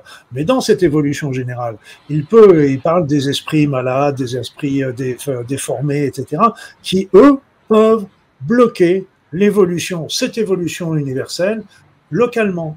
C'est-à-dire que s'il y avait vraiment beaucoup de haine, d'agressivité, etc., qui dominait la Terre aujourd'hui, eh bien, ça pourrait tout simplement bloquer l'évolution qui nous est promise avec l'évolution de la Terre.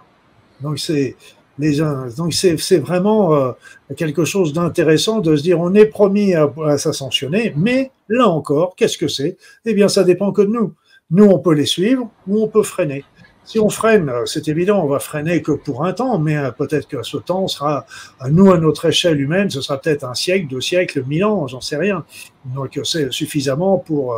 Et c'est pour ça que l'important, c'est aujourd'hui de suivre ce mouvement énergétique qui nous est proposé, qui est une élévation de conscience. Et ça, c'est extraordinaire ce qui nous arrive aujourd'hui. Et vous vous rendez compte, aujourd'hui, tu montrais tout à l'heure qu'on avait dépassé 2 millions d'unités bovies. Et au début, on était à 6500. C'est à peine croyable, à peine croyable. 6500 à 2 millions, là encore, pour moi, même pendant un moment, j'ai même hésité à donner certains chiffres parce que je me dis, c'est pas possible. Non, c'est pas... Il y a un bug dans la matrice. Ouais. Alors, heureusement, j'ai des amis, j'ai des choses comme ça qui viennent et qui vérifient un petit peu mes dires et mes résultats parce qu'au tout départ, c'était négligeable. Même pour les humains, n'est-ce pas? On est passé là de taux de cet ordre-là, n'est-ce pas? De 6000 et quelques, il y a quelques années, à certains taux, je ne sais pas actuellement, mais... Bah, tu sais, c'est qu'on ne prend pas conscience qu'on a une élévation de conscience, justement. C'est que...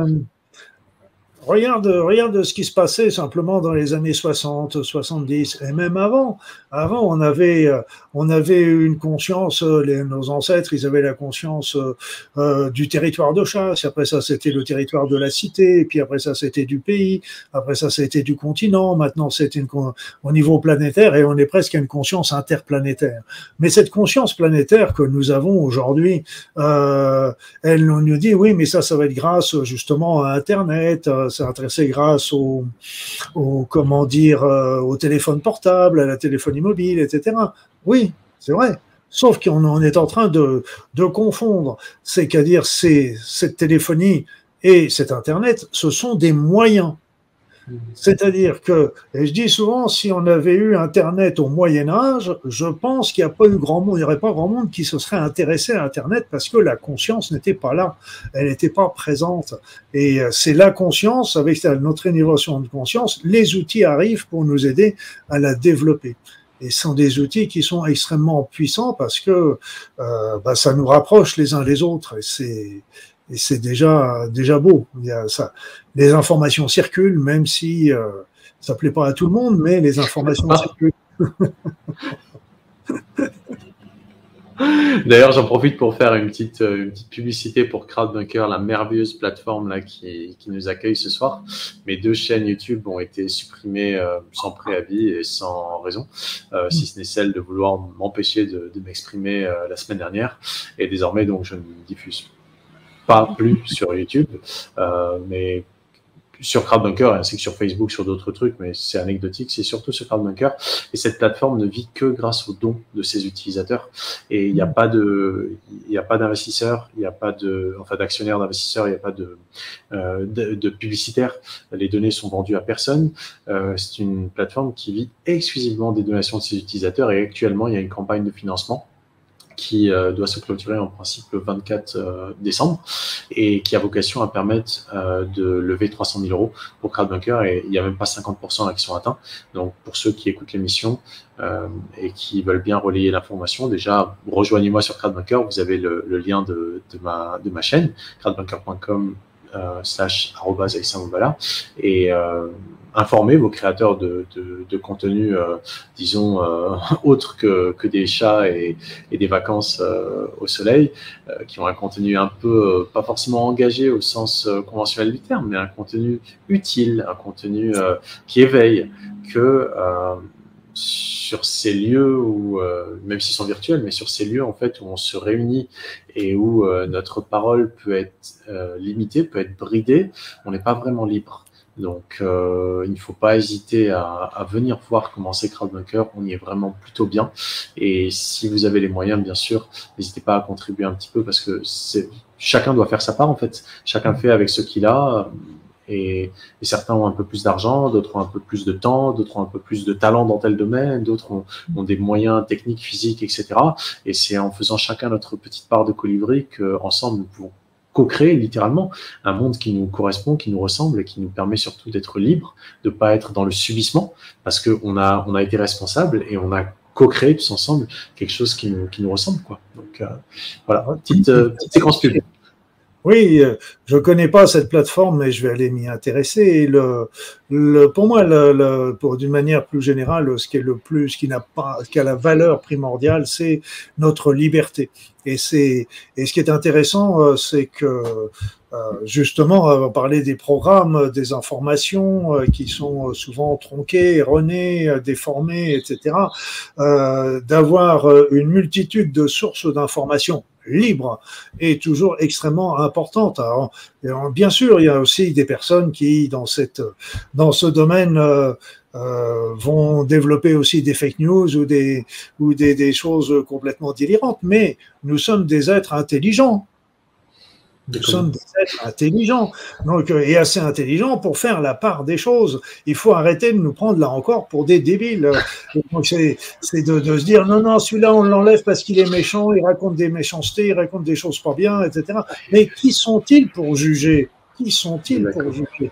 Et ce qui est important, c'est d'obtenir, vous voyez, je vous parlais des choses de la Lémurie, de l'Atlantide, etc.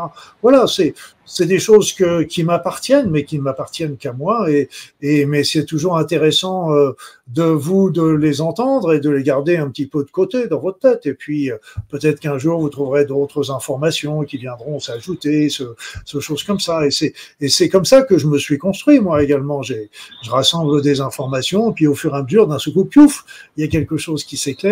Mais c'est la liberté, c'est notre liberté. N'oubliez pas la définition de la liberté, c'est notre liberté s'arrête là où commence celle des autres. Et c'est très juste, c'est très juste. Et c'est, pour moi, ça n'a pas de prix.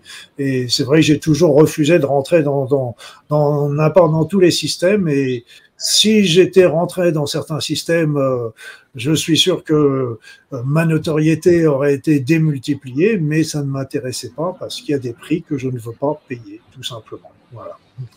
C'est tout à ton honneur, parce que c'est vrai que lorsqu'on commence à prêter allégeance à des systèmes et que ces systèmes, du coup, deviennent plus importants que nos valeurs individuelle et qu'on se retrouve à devoir subir en pensant qu'on n'a pas d'autre choix que celui d'appliquer les mesures, d'appliquer l'agenda du système, on se retrouve avec le monde dans lequel on vit, un monde en fait qui n'a plus rien de naturel, qui n'a plus rien de juste et qui devient complètement artificiel, qui devient injuste, qui devient un monde d'oppression qui vise à programmer, à contrôler, à limiter, alors que la vie en fait est illimitée. La vie, en fait, n'a pas de début, n'a pas de fin. La vie, en fait, c'est un phénomène incroyable dont aucun être sur cette terre n'a plus le droit qu'un autre de faire l'expérience. Nous avons tous le droit de vivre à la mesure de nos, de notre potentiel. Et dès lors qu'on vient et on interfère avec le potentiel d'un être, d'un individu, quel qu'il soit, à s'autodéterminer, à devenir lui-même, à s'accomplir dans son plein potentiel, c'est un crime. C'est juste un crime. Et donc, malheureusement, ces systèmes auxquels tant de gens, par appât de, comme tu l'as évoqué, la notoriété notamment, le pouvoir, quel qu'il soit, ils cèdent aux sirènes de tout ça, parce que j'imagine que ça doit faire partie de ces programmes qui, du coup, plus il y a des gens qui rentrent dedans, plus ça devient gros, et plus ça devient gros, plus ça devient puissant par rapport aux gens, en fait, qui n'en font pas partie. Et on se retrouve justement avec... on l'a évoqué il y a 2 semaines avec Jeanne Traduction, je ne sais pas si tu la connais, Luc. Jeanne a fait un travail formidable de vulgarisation. À la base, c'était des actualités qu'elle couvrait, des actualités venant d'outre-Manche et outre-Atlantique en anglais qu'elle traduisait.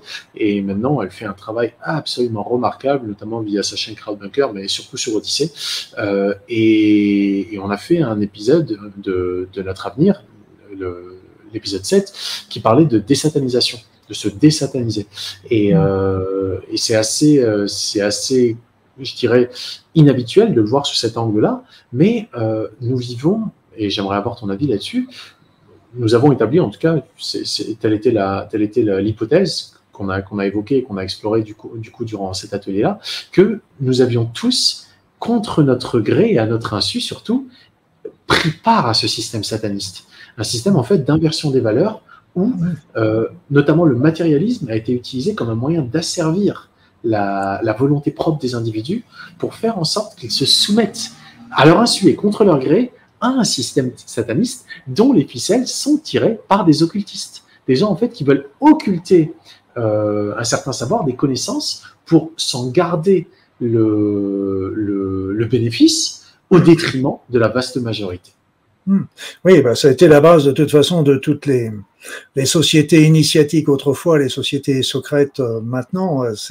Et c'est pour ça qu'il faut faire attention à tous, d'une manière générale, à tout. Alors déjà, on peut revenir sur tout ce qui est serment, etc. Donc il faut y faire attention parce que ça nous engage.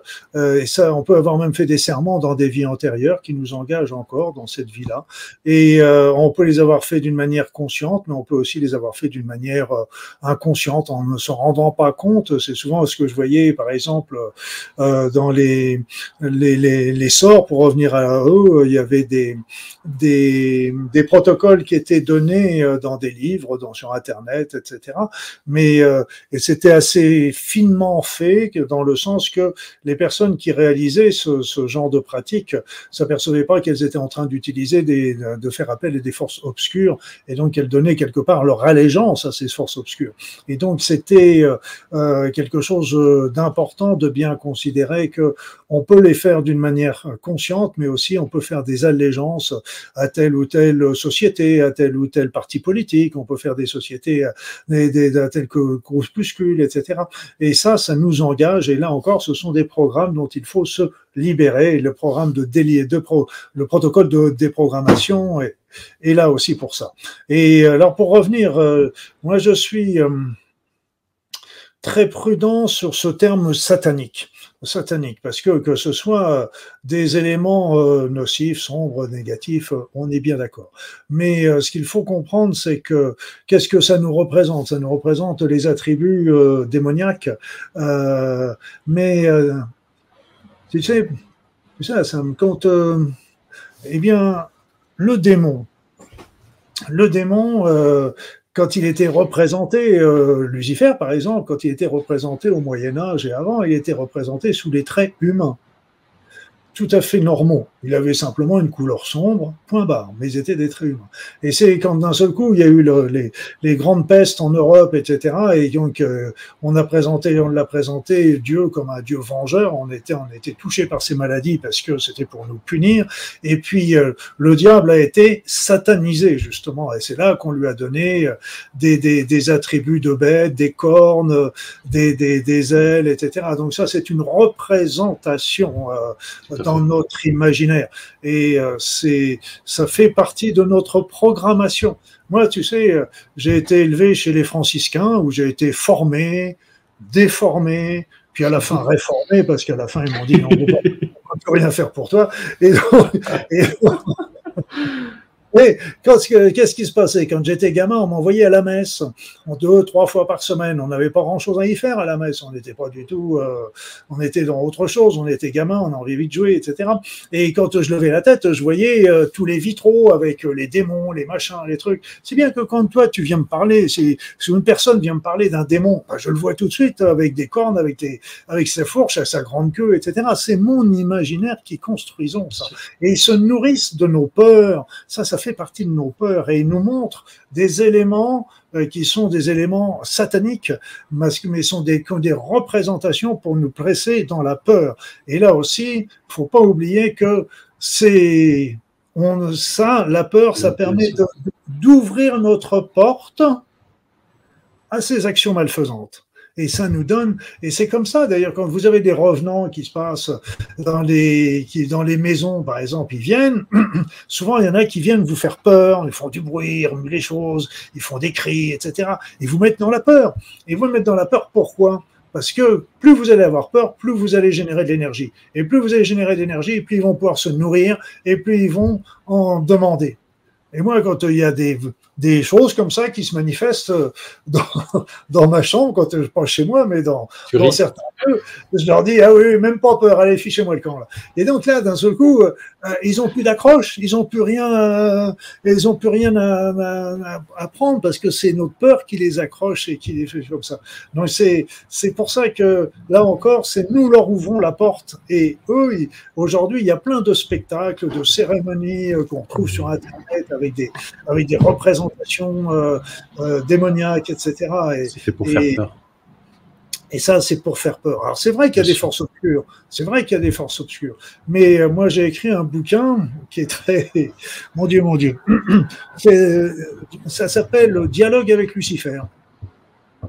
Dialogue avec Lucifer et c'est un dialogue parce que Lucifer, en fait, quand je fais des soins énergétiques, je fais toujours des soins énergétiques avec des êtres de lumière, des guérisseurs, des médecins du ciel, etc. pour venir, c'est surtout eux qui font le travail d'ailleurs, il ne faut pas le nier. Et là, un jour, j'ai vu Lucifer arriver dans mon cabinet. Je peux vous dire que je n'étais pas très, très, très tranquille ce jour-là. Et là, j'ai vite appelé mes copains de lumière, venez, viens aider parce qu'il y a quelqu'un là, je ne suis pas sûr de lui. Et en fait, ce qui s'est passé était une révélation pour moi. C'est-à-dire que les êtres de lumière sont arrivés, ils ont vu Lucifer, et ils se sont retrouvés comme s'ils étaient entre amis. Wow. Mais oui. Et là, c'était quelque chose. D'ailleurs, il a participé aux soins avec les êtres de lumière. Il a permis de faire des choses, justement, contre les forces obscures que les êtres de lumière pouvaient difficilement faire parce que c'était des énergies trop basses. Et donc, après ça, il y a eu tout un dialogue que j'ai eu avec Lucifer. Et donc, j'en menais pas large, hein, je veux dire, ça c'est clair, mais ce bouquin, j'ai dû l'écrire en 4-5 jours parce que ça a été... et ce bouquin, il est bluffant. Je dis pas qu'il est vrai. Je ne sais pas. Ce qu'il est bluffant, c'est qu'il explique tout. Depuis la Genèse, les hommes qui sont sortis du paradis, etc. La place de Lucifer pour solliciter les êtres humains, etc. Et il explique tout, mais d'une manière complètement différente de ce qu'on a pu entendre. Et en plus, ça sonne juste. Et ça, ça m'a bluffé. C'est pour ça que d'ailleurs je le dis dans le livre, je ne sais pas à quoi en penser, je ne sais pas ce qu'en pensera le lecteur, mais c'est extrêmement intéressant parce que quand on sait le nombre d'histoires qui ont été déformées dans la Bible en particulier, par les écrivains, même on voit ça au niveau de l'Église chrétienne, combien des textes qui ont été supprimés, modifiés, etc. C'est légion et en fin de compte, à la fin, on ne sait même plus ce qu'étaient les mots qui ont été détournés de leur sens originel, etc. Et là, c'est très très intéressant parce qu'en fait, ce qu'il faut comprendre, c'est que il y a le divin qui est tout et qui est rien. Qui est la vacuité, c'est pour ça qu'il n'est pas dans le jugement, il n'y a pas de jugement, le divin n'est pas dans le jugement, le divin il nous accueille toujours sans attente et sans jugement, il nous prend comme des enfants prodigues, on peut y venir n'importe quand, on est toujours les bienvenus. Et puis après ça, il a créé les anges, les archanges, les hiérarchies disons, et là sont des êtres unipolaires, c'est-à-dire que sont des êtres qui ne connaissent que le bien, que l'amour inconditionnel. Ils ne vibrent que par ça, ils ne vibrent que de ça. Et puis après, il a créé les êtres humains. Les êtres humains qui, eux, sont bipolaires. Donc, il n'a pas demandé aux anges de s'agenouiller devant les humains. Il a demandé plutôt aux anges, là encore, c'est une déformation, il a demandé aux anges d'accompagner les hommes dans l'Éden. Parce que dans l'Éden, la pensée est toute puissante. Alors vous imaginez des gamins qui arrivent avec une pensée toute puissante, tout ce qu'ils peuvent faire comme bien, mais tout ce qu'ils peuvent faire comme dégâts. Donc là, les anges étaient là un petit peu comme des parents pour les temporiser, pour les choses comme ça. Donc là, c'était ce qui était demandé, c'était non pas d'être les servants, mais d'être les enseignants, les coachs. Et puis, les êtres humains, ils ont grandi et ils ont passé l'âge de l'adolescence. Et à l'adolescence, qu'est-ce qu'ils se sont dit? Oui, on en a marre du barbu là-haut qui donne ses ordres, etc. Nous, on est assez grands, on peut faire notre vie par nous-mêmes, etc. Et alors, ce qu'il faut bien comprendre, c'est que Dieu, le divin, n'a pas pu être surpris. Le divin est tout, passé, présent, futur. Il n'a pas pu être surpris. Tout comme nous, quand on a des gamins, on sait très bien que l'âge d'adolescence, c'est plus forcément très très joyeux. On le sait, ça. Donc, on n'est pas surpris par ça. Et donc, il a voulu, à ce moment-là, les êtres humains ont voulu s'émanciper du divin. OK. Le divin l'a accepté. Mais le divin l'a accepté, mais il est sympa, le divin. Oui, il est très très sympa. Moi, je l'aime beaucoup, le divin. Il est vraiment. Et il sait bien que je suis un peu sarcastique de temps en temps, mais il sait bien que j'ai un grand, grand respect pour lui. Et le divin, au lieu de nous envoyer réellement dans la matière, qu'est-ce qu'il a fait? Il nous a endormis au paradis, endormis dans l'Éden. Et nous, depuis, nous rêvons que nous sommes en train de vivre cette vie, cette existence. Nous sommes des avatars de notre être véritable qui est quelque part encore au paradis. Jusqu'à quand? Jusqu'à ce que nous ayons compris, évolué, que c'est un peu comme les gamins qui claquent la porte et puis d'un seul coup ils disent « Ah mince, ah bah tiens, j'ai plus d'argent de papa, maman, ah bah tiens, il faut que je gagne ma vie pour manger, ah bah tiens, etc. » Donc, ils se rendent compte d'un seul coup tout ce qu'ont pu faire leurs parents. Et à ce moment-là, s'ils sont assez ouverts et intelligents, ils retourneront vers leurs parents qui ont toujours laissé la porte ouverte. Et donc là, c'est pareil, c'est pour que jour nous revenions au divin, mais d'une manière volontaire. Conscience. Et Lucifer dans tout ça. C'est ce que j'allais te demander. Et Lucifer dans tout ça. Eh bien, Lucifer... c'est le premier archange de Dieu. Luc, c'est la lumière. J'ai déjà une charge, moi. Luc, c'est la lumière. Lucifer, c'est le porteur de lumière. C'est le premier archange de Dieu. C'est l'archange dont Dieu a la plus confiance, je dirais.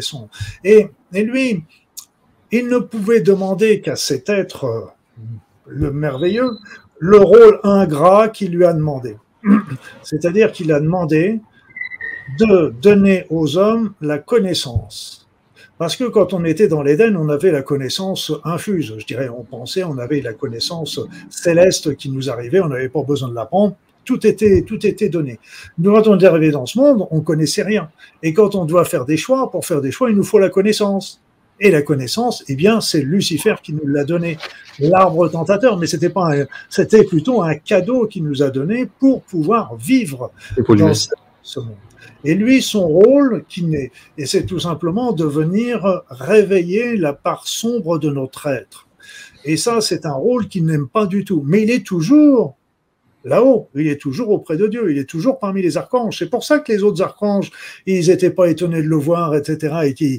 Parce qu'il est toujours un archange lumineux, mais il vient sur cette terre pour nous venir solliciter notre pardon. Parce que comment peut-on nous tenter, nous, individuellement ? On peut nous tenter qu'avec cette part sombre. Parce que, par exemple, si vous allez essayer de tenter une personne pour qu'ils aient une fortune, et que lui, ça lui réponde pas, lui, c'est plutôt pour faire la fête, etc., la tentation ne marchera pas. Et la meilleure tentation, c'est qu'elle sort de notre être. Et lui, en plus, c'est important parce que lui n'est pas capable. Il est unipolaire, il n'a pas ces connaissances-là, donc il ne peut aller que puiser dans ce que l'on a pour nous le montrer, et après ça, à nous de le suivre ou de ne pas le suivre. Et c'est pour ça qu'il a un rôle très ingrat, mais bon, il l'a accepté parce que le divin le lui demandait, mais il est resté toujours à sa place de l'autre côté. La partie sombre de nous-mêmes, c'est aussi important de savoir que cette partie sombre, on ne peut pas l'éliminer complètement. C'est un petit peu comme nos défauts, nous avons les qualités des défauts et les défauts de nos qualités. Il faut bien le comprendre également. Donc c'est pour ça que c'est notre partie sombre et notre partie de lumière, c'est un peu les deux faces d'une même pièce. C'est un peu comme le yin et le yang. L'harmonie vient quand il y a un équilibre entre les deux. Quand il y en a un ou deux ou l'autre qui gagne, c'est la disharmonie. Et il y a toujours du yin dans le yang et du yang dans le yin. Il y a toujours de l'ombre dans la lumière et de la lumière dans l'ombre. Donc c'est pour ça que de combattre sans arrêt les forces de l'ombre est une erreur, que ce soit à l'extérieur, que ce soit à l'intérieur. L'idée, c'est de trouver l'équilibre parce que nous sommes dans un monde de dualité. Lorsqu'on se retournera dans le monde céleste, on deviendra dans le monde unipolaire et ça, ce sera autre chose. Alors donc, c'est tout ce qu'a expliqué Lucifer avec tout fort d'exemples, de précision, etc. et qui est, ma foi, extrêmement intéressant parce que ça nous oblige à bouger nos idées. Je ne sais toujours pas si tout est juste, s'il y a de l'information ou de la désinformation, mais c'est pas sans me rappeler non plus ce que disaient les aborigènes d'Australie qui nous disaient que nous étions dans le monde du rêve. Et tout simplement, c'est ça. Et si on est dans le monde du rêve, ça explique la conscience qui s'élève, ça explique aussi les programmations, ça explique plein de choses. Ça explique plein de choses. Donc c'est vraiment... ce dialogue est quelque chose qui est non pas négatif, mais alors c'est vrai qu'il y a toujours... c'est pour ça que la notion de satanisme est très... Je pense que... Calvaudée. Oui, il y a du juste, mais c'est-à-dire, je pense que si on reprend l'étymologie, je pense que Lucifer serait plus le créateur de l'univers sous les ordres du divin, parce qu'il est aux ordres du divin, il gère l'univers, mais ce qu'il faut comprendre, c'est qu'il gère l'univers, et les hommes dans tout ça, il essaye de les gérer aussi, mais les affaires de l'univers passent sans doute pas avant les affaires des hommes, parce que les hommes, s'ils meurent, ils sont toujours réincarnés, c'est des choses comme ça, et puis il y a des éléments plus virulents qui peuvent être comme Satan, et choses comme ça, qui sont sous ses ordres, mais bon, ce qu'il faut comprendre, c'est que c'est sûr, ils sont puissants, mais nous avons aussi une grande puissance, une grande lumière.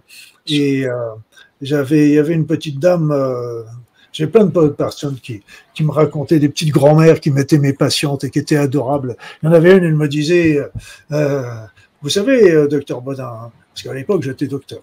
Donc, vous savez, docteur Bodin, le diable, eh bien, il est toujours tentant. Et puis, il y en avait une autre qui me disait, ah ben, faut-il qu'on ait de la valeur ?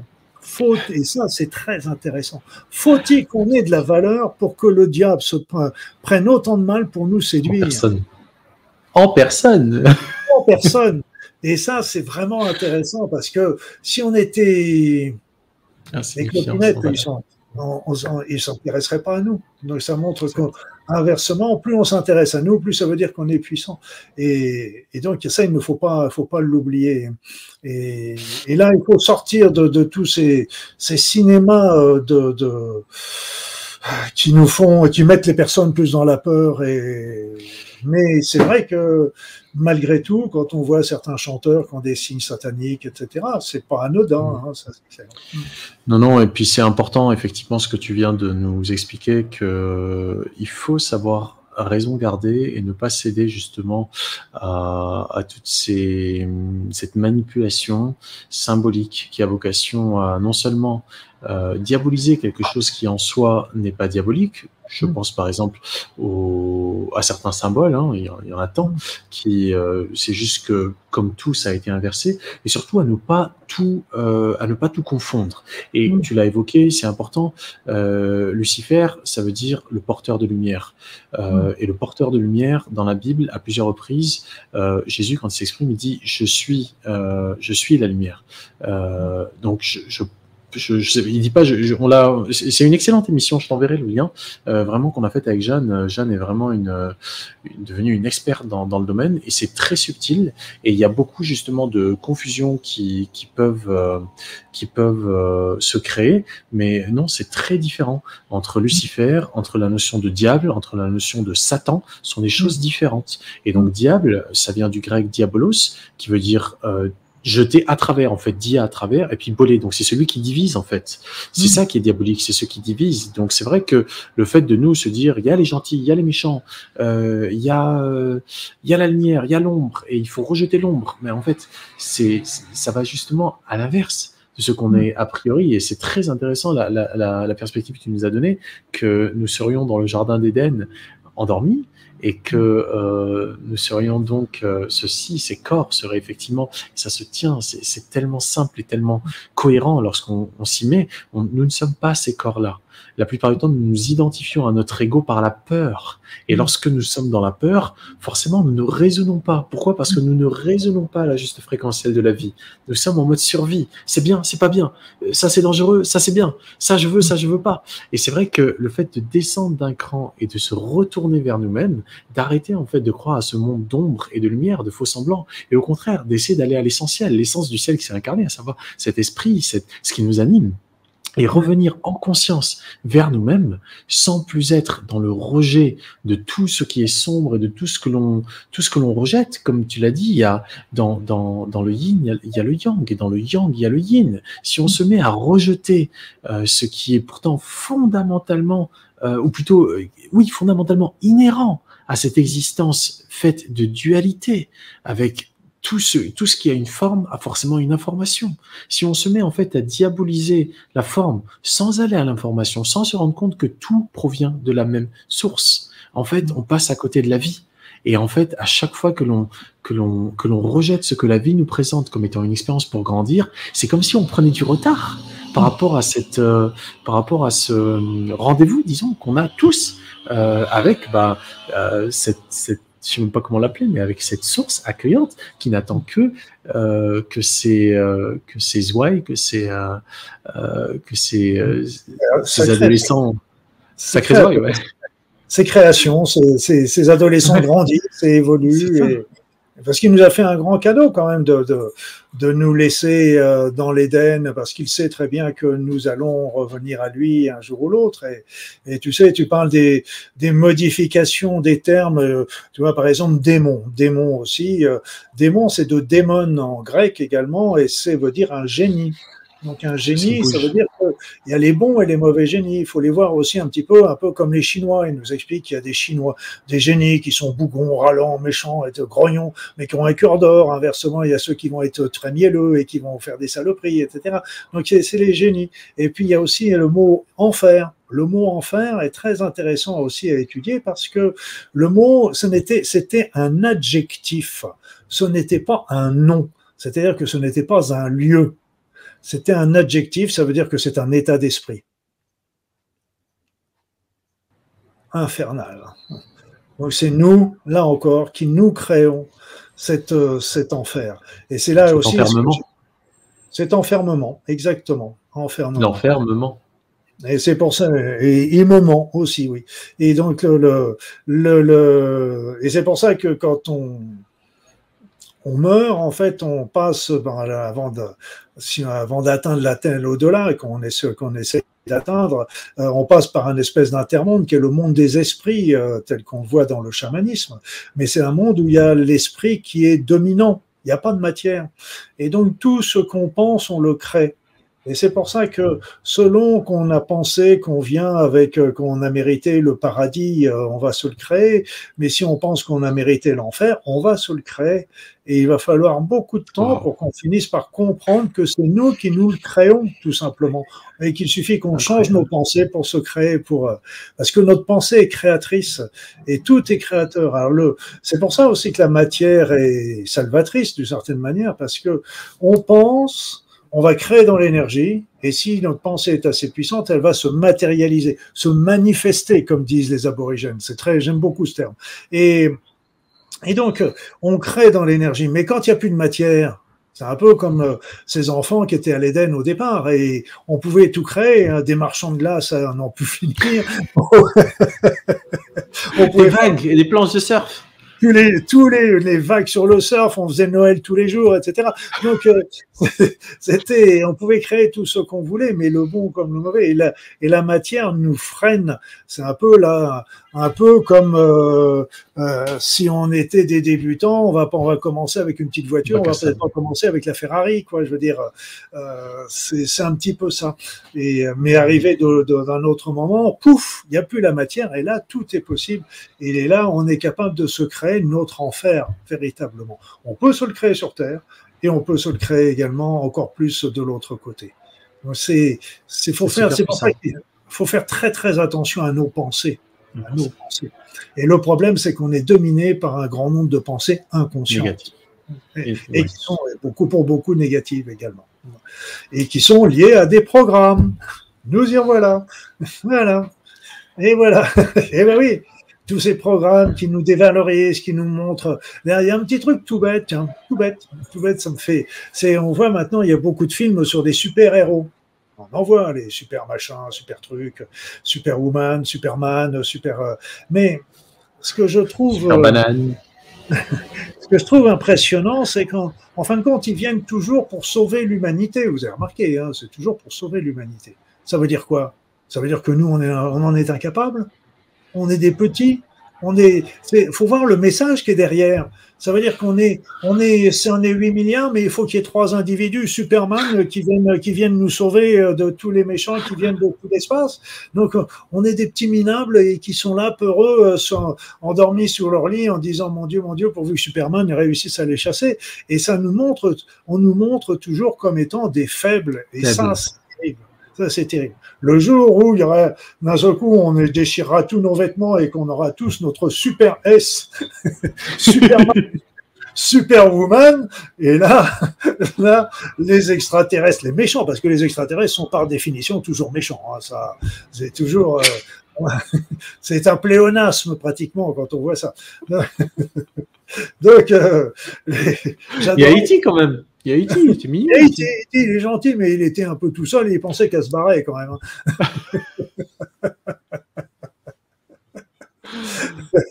Voilà, donc c'est pour ça. C'est des éléments qui sont subliminaux aussi, hein, qui nous enfoncent un peu dans notre faiblesse. Et ça fait partie de... Voilà, mais donc c'est pour ça que c'est très... Il y a des programmes qui sont très, très insidieux et qu'on prend comme des divertissements. Et c'est un peu d'ailleurs... Excuse-moi, je te donne la parole tout de suite, mais c'est aussi pour toutes les actions de magie noire. Parce que regardez le nombre de films qu'il y a actuellement, depuis plusieurs années maintenant, sur des personnes, des sorciers, etc., qui font de la magie noire, et ils nous montrent ça comme si c'était un jeu. On rigole, tiens, et si on jetait un petit sort sur celui-ci, et tiens, et si on appelait le diable pour celui-là, et puis tiens, si... Donc tout ça fait que ça nous... Ça fait comme si ça banalise les choses, ça les rend insignifiantes, ça les rend presque normales. Bientôt, ça va être les gens qui jettent pas de sort, qui vont être des anormaux à ce régime-là. Donc c'est ça qui rend les choses. Les personnes ne se rendent plus compte de la dangerosité de ça. Et d'un autre côté, tout ce qui est image de la source, du divin, etc., on l'a banalisé parce que d'un seul coup, on a l'homme-dieu. On est devenu des dieux. Pourquoi on aurait besoin de lui ? On est capable de faire...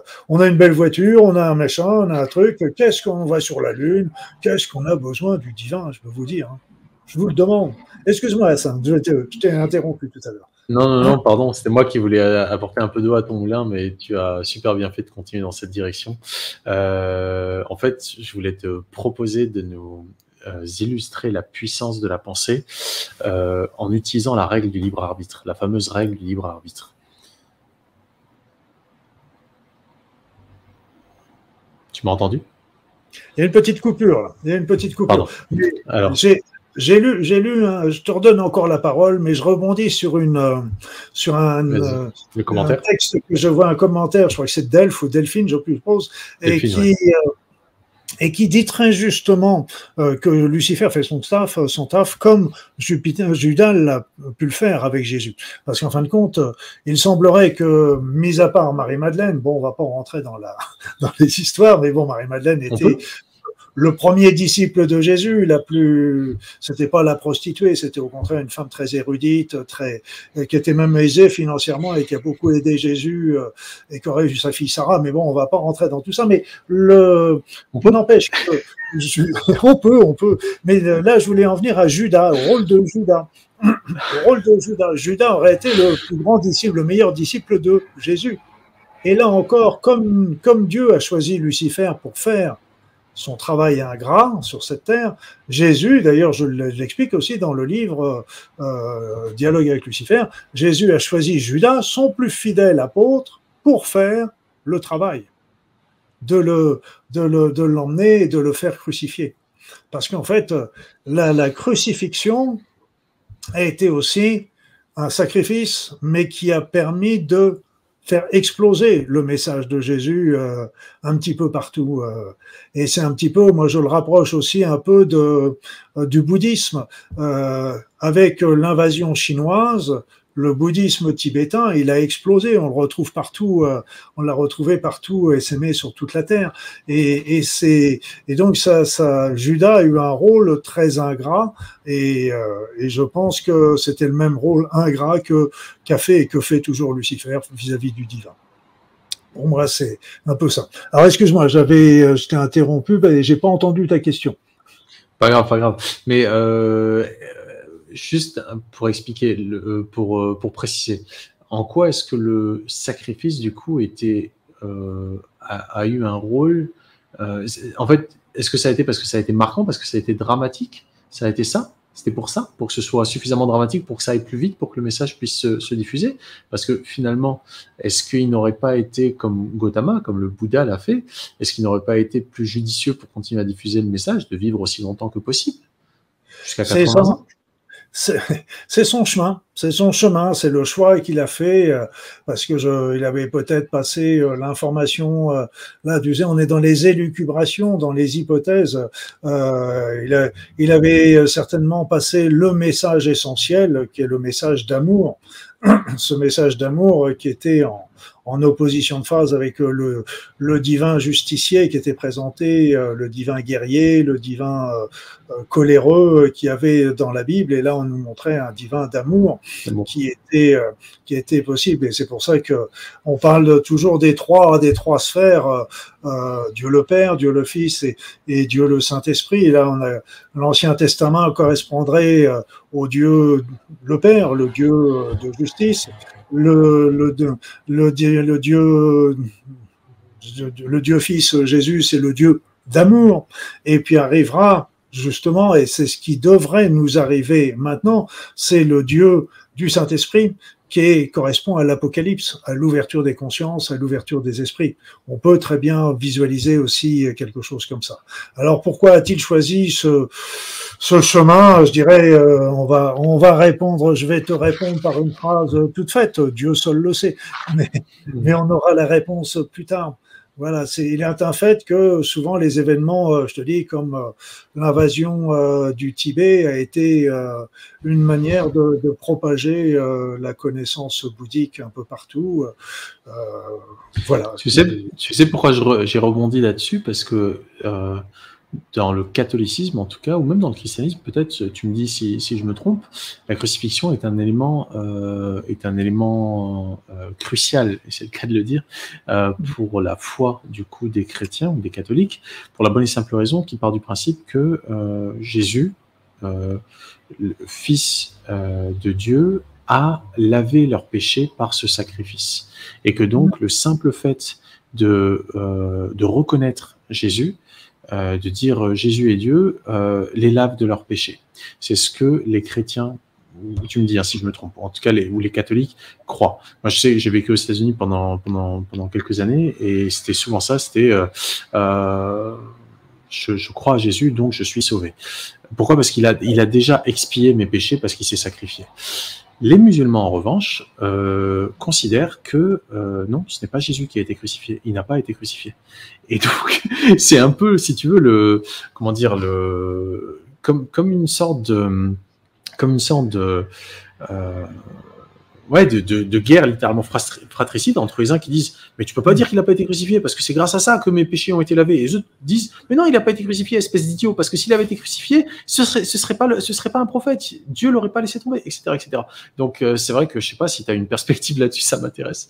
Voilà, la perspective que j'ai déjà, c'est ce qui m'a toujours choqué, c'est que justement dans le catholicisme, voire la chrétienté, on présente toujours Jésus en croix, sur la croix. Donc c'est vrai qu'il a fait un sacrifice. Après ça, on peut discuter de cette crucifixion parce que. Mais bon, pour revenir à ce que j'étais en train de dire, c'est que l'important, c'est pas cette crucifixion.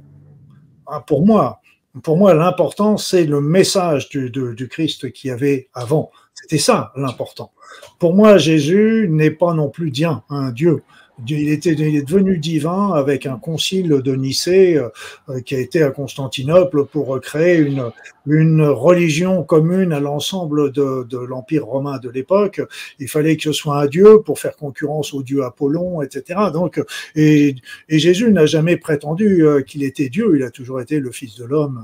Et donc c'est pour ça que, et quand on regarde en plus l'histoire des religions, et là on va commencer à chahuter un peu plus. Vous savez, tu sais combien qu'il y a de dieux qui sont nés d'une vierge ? Combien qu'il y a de dieux qui sont nés d'une vierge et qui ont accouché dans une grotte? Combien qu'il y a de dieux qui ont fait des miracles? Combien qu'il y a de dieux qui ont parlé de la vie après la mort, etc. Donc, ce qui est... À force, on ne sait même plus quelle est la vérité par rapport à tout ça. Et il y a eu des opportunistes qui ont été aussi, dans la religion chrétienne, des opportunistes qui ont permis, qui ont trouvé une manière d'installer leur pouvoir, etc., aussi bien au début qu'à la suite. Je ne vais pas en épiloguer là-dessus, ce n'est pas important. C'est fait et fait, ça nous a apporté ce qu'on a aujourd'hui, mais ce qui est pour moi le plus important, c'est le message christique. Et je sais que les musulmans ont un respect aussi par rapport à Jésus, ont un respect par rapport au message christique, ils ont un respect aussi par rapport à la Vierge. Pour eux, ils considèrent que Jésus est plus un prophète qu'un dieu. Là encore, je suis plus proche de leur pensée que de la pensée chrétienne qui considère que c'est un dieu, que c'est un divin. Par contre, je considère que c'est un être largement supérieur et qui a apporté la lumière sur le monde et qui a été quelque part absolument remarquable par rapport à ça.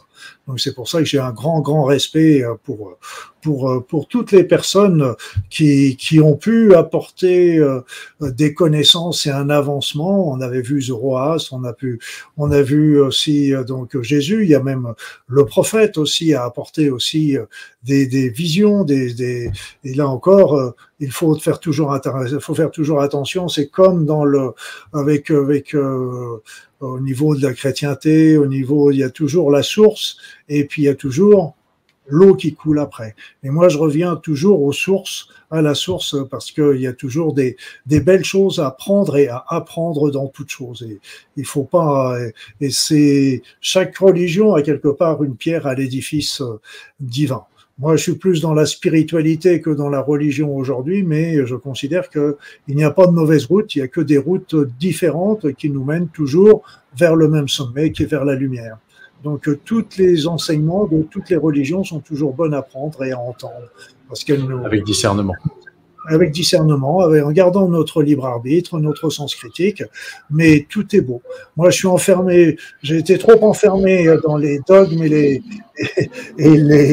les règles que je savais fausses en plus, parce que au niveau du catholicisme, il y a plein de règles qui ont été mises en place à l'époque pour des raisons plus politiques qu'autre chose. Et le problème, c'est que ces règles sont restées, ont demeuré aujourd'hui, alors qu'elles n'auraient plus lieu d'être. Mais bon, c'est comme ça. On ne refera pas. On ne refera pas quoi ? On refera pas l'histoire, je veux dire, c'est là encore, c'est quelque chose qu'on a à vivre, et c'est tout. Mais c'est pour aujourd'hui, avec la notion de cette montée du niveau vibratoire, on a cette possibilité aujourd'hui qui nous est offerte d'entrer directement en contact avec le divin par notre spiritualité, par notre cœur, sans avoir forcément besoin de passer par une religion. Après ça, religion, c'était religare, relier l'homme avec le divin. Ça a été très très utile pendant l'histoire de l'humanité, même s'il y a eu des dérives. Ça a été très très utile par rapport à l'histoire, mais il est quand même curieux de remarquer que, vu que toutes les religions prêchent l'amour, mais qu'est-ce qu'ils sont loin la plupart. Qu'est-ce qu'il y a eu comme massacre ? Et il y avait même un film qui disait là, ça ne va pas être facile d'être un copain de Dieu parce que tout le monde est obligé de massacrer. Et c'est et voilà. Non, c'est pour ça. Il faut garder le sens de la source. Des belles paroles qui ont été données à l'origine. Ça, c'est important, la source. Tout à fait. Et puis, c'est vrai que, comme tu le dis, qui a besoin encore de s'emmerder avec tout plein de dogmes lorsqu'on voit à quel point, en fait, autant la planète, la Terre, que l'humanité est en train de s'élever en conscience. Et moi, ma préoccupation aujourd'hui, je dirais, c'est de savoir quelles actions je peux poser, quelles sont les actions les plus efficaces que je peux poser pour contribuer à cette élévation, plutôt que de rester dans les dogmes, dans les croyances aveugles, dans l'immobilisme, dans la peur. Pourquoi ? Parce que tel est le programme avec lequel j'ai été conditionné. D'où l'intérêt. Et j'en reviens à la question que je t'ai posée tout à l'heure. Est-ce que tu peux nous illustrer la puissance de la pensée en ayant recours là à la règle du libre arbitre ? Est-ce que tu peux utiliser la règle du libre arbitre pour nous illustrer à quel point la pensée peut et doit être de plus en plus puissante ? Voilà, je vais revenir un tout petit peu sur ce que tu disais par rapport aux religions. Comme je disais, moi je suis aujourd'hui en dehors des religions, je suis plutôt dans la recherche de spiritualité parce que c'est ce qui me convient, mais je ne critique jamais les personnes qui sont dans la religion parce qu'il y a des personnes qui ont besoin d'un cadre. Ils ont besoin d'être aidés. En plus de ça, j'ai rencontré dans toutes les religions du monde des personnes, des individus, des prêtres, des imams, des personnes qui sont remarquables, d'une ouverture et d'une intelligence, oui, qui sont extraordinaires. Donc c'est pour ça que il faut savoir que Il y a les religions qui donnent un cadre et qui peuvent aider beaucoup de personnes qui ont besoin de ça, mais aussi qui a la possibilité aujourd'hui de développer sa spiritualité. Alors, pour répondre à ta question, avant que tu continues, regarde ce que tu allais dire. Je vais moi aussi rebondir sur la question des religions, parce que c'est vrai que c'est un sujet qui est très touchy. Si on parle de religion au sens de religarer, de relier, allons-y, go for it, allons vers la religion. Si en revanche, on parle de religion organisée, avec toute une structure hiérarchique et je ne sais quoi d'autre, qui a vocation à garder les gens dans un certain silo. Voilà, vous faites partie de notre, finalement, pas religion, de notre secte. C'est juste que c'est une secte qui est très grande, parce que les religions ont vocation à relier, autant verticalement qu'horizontalement. Et si nous faisons bien tous partie de la même humanité, voire j'irais même bien au-delà de ça, nous faisons partie de la même création, et que nous sommes tous des créatures du même Dieu, s'il en est, à ce moment-là, pourquoi nous opposer les uns contre les autres? Ces religions-là organisées sont plus, pour moi, ont plus à voir avec le fait de sectionner, de couper les hommes de leur reliance, que de les relier. En revanche, pour ce qui est du besoin d'une religion qui soit basée sur des principes, qui soit basée sur un livre ou des écrits, qui soit basée sur des pratiques, c'est merveilleux. Si ça rend les gens merveilleux, c'est merveilleux. Si en revanche, ça rend les gens ultra intégristes, au sens où, justement, ils ont été du côté de l'excès d'intégrité, où ils s'accrochent, en fait, à leur vérité qu'ils cherchent à imposer aux autres par la violence, ça, c'est non. C'est non. Et c'est de ça dont il s'agit quand je parle de religions organisées qui, oui, justement, tu sais, sont dans le dogme. Dans toutes les grandes religions, mais c'est ce qui est intéressant d'ailleurs. J'en discutais avec des personnes, des amis juifs, et ils me disaient, alors je n'ai pas pratiqué, je ne suis pas juif et je ne peux pas affirmer quoi que ce soit, mais ils me disaient que on peut être de religion juive sans croire au divin, et la religion est plus un cheminement personnel. Que c'est ça la religion, c'est plus d'aider les personnes sur leur chemin d'ouverture de conscience. Une religion doit être une ouverture, doit pas être une fermeture, c'est évident. Et la première chose, on est basé sur l'amour, donc sur la tolérance, sur la compréhension, et justement quand c'est un petit peu ce qui m'a fait sortir de la religion où j'étais, parce que je ne trouvais plus cette tolérance par rapport à ça. Et je vais donner un petit exemple de compréhension, parce que je me rappelle que j'étais en Égypte et j'ai rencontré un prêtre copte, et avec qui j'ai discuté dans une église, et là il me disait, dans la conversation, il me dit, mais en toute façon, c'est écrit dans la Bible ou dans l'évangile, je sais plus ce qu'il citait, dans les évangiles, que ceux qui ne sont pas baptisés n'iront pas au paradis. Je lui ai dit non. Comment ça? Comment ça non? Comment ça non? C'est écrit dans la Bible, c'est écrit dans les évangiles. Je dis non, c'est pas ce qui est écrit, c'est pas ce qu'on m'a appris. Ah bon? Qu'est-ce qu'on vous a dit à vous? Ben, on m'a dit que ceux qui étaient baptisés iraient au paradis, mais il n'a jamais été dit que ceux qui n'y étaient pas baptisés n'iraient pas. Et là, ça l'a complètement chamboulé. C'est une question de présentation. Là encore, c'était une question de traduction. Tout simplement, de traduction sur les termes. Donc là, la première traduction, c'est que on fermait, on était une élite, et puis d'un seul coup, les autres, tant pis pour eux. De l'autre, ben oui, c'est d'être baptisé, ça nous favorise notre entrée au paradis, mais ça n'empêche pas que les autres puissent y aller aussi. Ouais. Et donc, c'est très important. La religion doit être une ouverture. Qu'est-ce qu'un maître? Je passe au sens large du terme. Qu'est-ce qu'un maître? Un maître, c'est pas celui qui va imposer un enseignement. C'est un maître, c'est celui qui va donner le goût à ses élèves de rechercher la vérité, de rechercher la connaissance par eux-mêmes.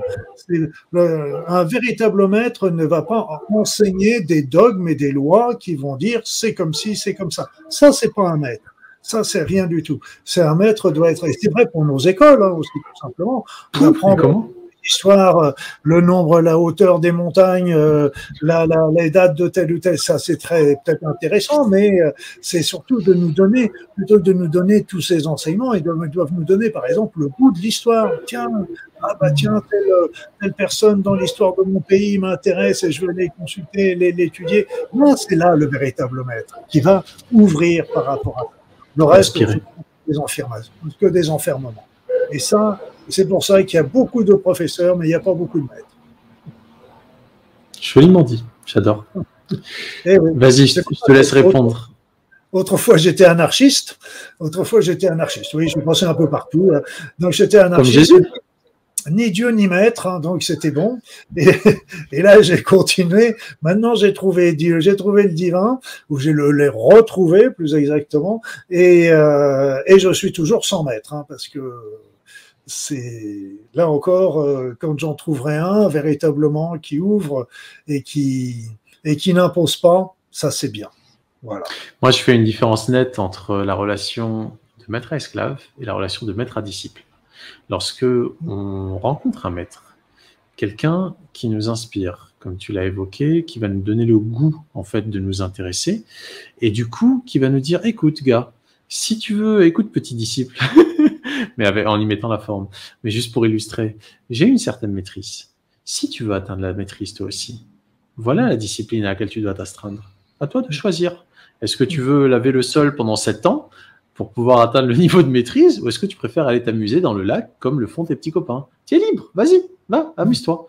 Et le gars, il est là jour après jour, il essuie le sol, jusqu'au jour où le maître, il lui dit une parole. Et cette parole-là va ouvrir une perspective au disciple. Pourquoi ? Parce qu'il est prêt à passer ce cap.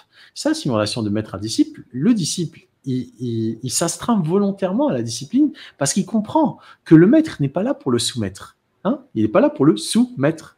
Tu n'es pas en dessous du maître, pas du tout. C'est juste que j'ai une maîtrise. Et la maîtrise, si tu veux l'atteindre aussi, ben voilà un chemin. C'est peut-être pas le seul, c'est celui que j'ai suivi. Je te l'indique. Tu es libre de marcher dessus et tu es libre de partir si tu préfères. Une relation de maître à esclave, c'est rien, ça n'a rien à voir. Avec l'esclave, le maître, il a tous les droits, il lui impose, il ne lui demande pas son avis. Et c'est ça qu'on retrouve à l'école, notamment, des relations de maître à esclave. Tu te tais, tu bouges pas, tu fais rien, t'es là. On l'a pas choisi le maître. Moi, si on m'avait demandé, choisis ton maître, je vais aller étudier auprès de l'idiot là-bas qui est en train de m'enseigner de l'histoire géo ou des maths ou je ne sais quoi et qui ne m'inspire pas, absolument pas. Donc ça, c'est de l'esclavage. Et malheureusement, la plupart des relations aujourd'hui qu'on voit où il y a une pseudo-allégeance ou quoi, c'est des relations de maître à esclave.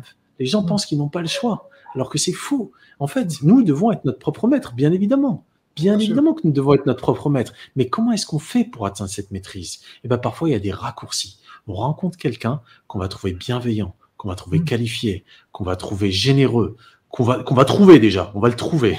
Il y a un adage qui dit « Lorsque l'élève est prêt, le maître apparaît ». On va le trouver déjà, c'est déjà énorme, trouver quelqu'un qui peut nous enseigner quelque chose qui va nous permettre d'être notre propre maître dans un domaine. Je vais avoir une maîtrise. Bien évidemment, le domaine le plus important et le plus central à nos vies, c'est la maîtrise de soi. Si quelqu'un nous inspire à devenir soi-même, là, c'est remarquable. Or, tout est fait dans ce monde de faux semblants pour empêcher les individus de devenir eux-mêmes. Pourquoi ? Parce qu'on leur fait prêter allégeance à des systèmes. Et ces systèmes mettent des petits gardiens auxquels ils vont conférer une autorité pour dominer.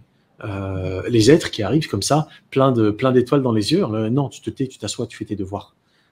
Et si tu fais pas tes devoirs, tu vas finir dernier de la classe. Et c'est pour ça qu'on te met dans une classe d'ailleurs, pour te classer du premier au dernier. Donc malheureusement, on y revient, tu vois, à ce système sataniste où tout est inversé, où en fait, on est littéralement dans un modèle de société qui a vocation à empêcher les individus de devenir eux-mêmes en les faisant prêter allégeance à des systèmes où plus ils obéissent. D'ailleurs, tu as obéi pendant un certain nombre d'années, tu es devenu médecin, tu es devenu docteur en médecine, donc tu as obéi au système et c'est pour ça que tu as été récompensé. Mais ceux qui n'obéissent pas, ceux en fait qui sont les anarchistes, ceux-là, ils sont punis dans cette société. Ils n'ont pas l'argent, ils n'ont pas le statut, ils n'ont pas ci, ils n'ont pas ça. Ouais, peut-être, mais ils sont libres. Et c'est vers ça qu'on se dirige, je pense. Et c'est pour ça que, finalement, la maîtrise à laquelle on doit véritablement aspirer, ça n'a rien à voir avec le fait de se comparer avec quelqu'un en se disant « lui, il est meilleur que moi ». Non. lui, il a fait juste un pas de plus que moi. Mais il n'est pas meilleur, parce que le chemin reste le même, c'est le chemin vers soi. Et c'est ça qu'on appelle au final la spiritualité. C'est arrêter de se tourner vers l'extérieur, où finalement on est l'effet de notre environnement, et se retourner vers l'intérieur, se dire qu'est-ce que je suis capable de créer à partir de qui je suis. Oui, tout à fait. Pour revenir d'ailleurs à ton exemple, quand il est évident qu'on se retrouve formaté par les études, par l'université, par les études médicales. Les études médicales étaient un excellent moyen pour perdre toute la notion du divin et de spiritualité, parce qu'on n'était plus qu'un amas de chair et de sang, point barre. Donc, qu'est-ce qui s'est passé pour moi, c'est qu'en fait, et ce que je conseille d'ailleurs, parce que je reçois souvent des messages d'étudiants en médecine qui sont très déprimés par le système actuel, où ils s'aperçoivent l'humain disparaît et on est plus dans les recherches des prises de sang, des échographies, de la technologie, et il n'y a plus la compassion. Et je leur dis toujours, baissez la tête. Baissez la tête, ne changez pas votre opinion, baissez la tête, développez jusqu'à ce que vous ayez obtenu votre doctorat, et là, quand vous serez médecin, vous ferez ce que vous voudrez. Et là, vous allez pouvoir aider beaucoup plus de personnes, et ça, c'est important. Restez ce que vous êtes, et puis le jour viendra. Et c'est vrai que quand moi j'ai arrêté mes études, quand j'ai fini mes études de médecine, quand j'ai fini mon doctorat, la première chose que j'ai faite, c'est j'ai pris mon sac à dos, et je suis parti en routard à travers la planète. Donc c'est là où j'ai traversé l'ex-URSS, le Japon, j'ai été parmi les premiers occidentaux arrivés en Chine, etc. Je suis passé 6 mois en Inde. Donc c'était la libération complète, parce que j'avais été trop enfermé pendant toutes ces années, et il me fallait ma liberté, retrouver ma liberté, retrouver ce que j'étais. Et comme tu dis, ce qui est le plus important, c'est en fin de compte, au final, on parle de chemin de vie, de mission de vie, etc., qui est juste, mais qu'est-ce qu'on vient chercher en fait ? Eh bien, qu'est-ce qu'on vient chercher ? On vient comprendre ce que nous sommes. Tout simplement. Et c'est là. Et à travers ça, nous avons des rêves, on a des aspirations, on a des désirs. Et ça, c'est très important, parce que c'est ça qui va nous indiquer aussi la route, le chemin de notre vie, qui est pas une mission, qui est pas un final, c'est une route faite d'expériences, voire d'épreuves, et qui sont là pour nous faire comprendre, nous faire grandir, nous faire avancer, et découvrir au travers de tout ça qui nous sommes réellement. Et donc c'est ça l'importance. Et ce qu'il faut bien comprendre également, au définitif, c'est que nous sommes des êtres humains, on a des qualités, on a des défauts. Et tu sais, par exemple, la grande leçon que j'ai eue après avoir visité tous ces nombreux pays pendant 1 an et demi en tant que routard, moi j'étais vraiment dans tous les endroits avec toute la population, j'étais dans les endroits bon marché, etc. Et je me suis dit en revenant, mais qu'est-ce que j'ai appris dans tout ça ? J'ai vu des pays fantastiques, des gens fantastiques, des populations extraordinaires, des temples, des religions, des choses. Mais qu'est-ce que tu as appris dans tout ça ? Et en fait, la chose que j'ai apprise était que partout sur la Terre, tous les êtres humains n'aspirent qu'à une chose. À une chose, c'est-à-dire d'avoir de quoi manger, un toit sur la tête, leur famille autour d'eux, de pouvoir avoir de l'eau potable, d'avoir la possibilité de se faire soigner, d'être en paix avec ses voisins. C'est tout ce que les personnes demandent. On ne demande rien d'autre que tout ça. Et ça, tout ce qui nous sert à nous diviser, tout ce qui nous divise, c'est des personnes qui essayent de nous contrôler. Et donc, c'est très, très important de bien comprendre que ça ne répond pas. Ça répond à des programmes à ce moment-là et qui vont nous diviser. On arrive même à se diviser entre hommes et femmes. On arrive à se diviser entre générations. On se divise entre sociétés, entre niveaux social, etc. Non, mais je veux dire, alors que il y a un système, c'est l'unité. On aspire qu'à l'unité, la fraternité. Et comme tu dis, il y en a pas. On est peut-être en avance sur certains points pour certaines choses, mais l'autre va être. On est en retard sur d'autres, que l'autre va être en avance sur nous. Et c'est pour ça qu'on s'éclaire les uns les autres. Et il n'y a pas de premier, il n'y a pas de dernier. Et puis ce qu'il faut savoir également, c'est que rien n'est jamais acquis. Rien n'est jamais acquis. C'est un peu comme la notion de réincarnation. C'est pas toujours une escalade. Parce qu'on peut très bien faire une incarnation qui nous refait dégringoler.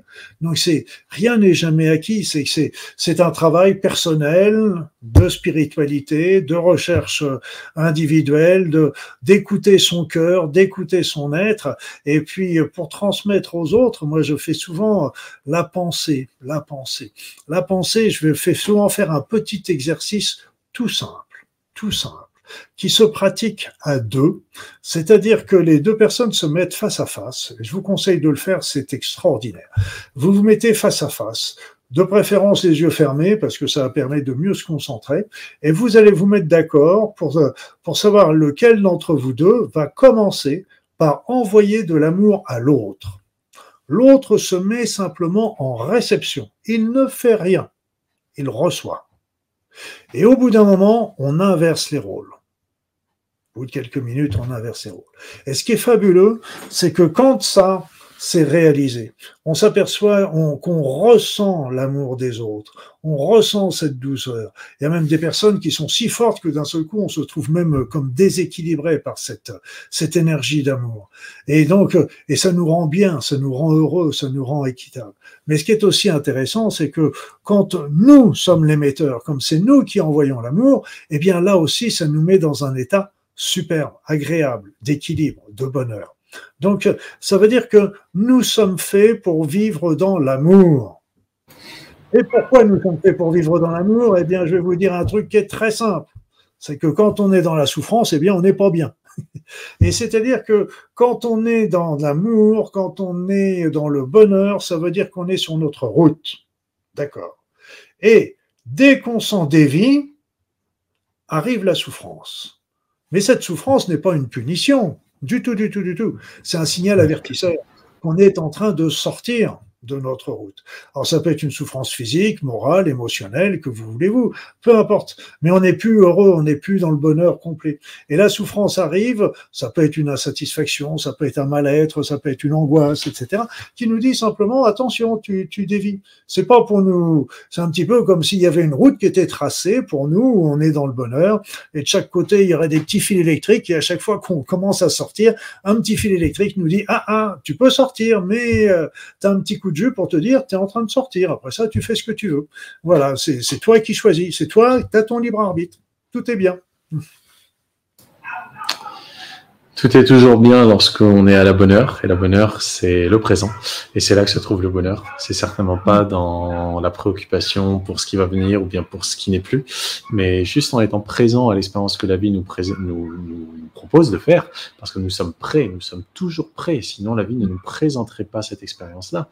Et donc justement, enfin, je vais me taire quand tu vas répondre à cette question. C'est comment est-ce que tu peux illustrer la puissance de la pensée au travers de cette fameuse règle du libre arbitre qui est le fondement sur la base de laquelle tu as basé ton protocole de déprogrammation. Cette règle du libre arbitre que lorsque nous avons donné notre consentement, nous l'avons donné, mais nous avons lorsque plutôt on nous a imposé quelque chose sur une base fallacieuse ou avec un consentement basé sur des données révolues, eh bien nous avons le droit de retirer notre consentement, car cette règle du libre arbitre est une règle universelle. Et donc comment est-ce qu'on peut utiliser la puissance de notre pensée ici et maintenant pour justement aller dans le sens de cette règle, cette loi universelle du libre arbitre.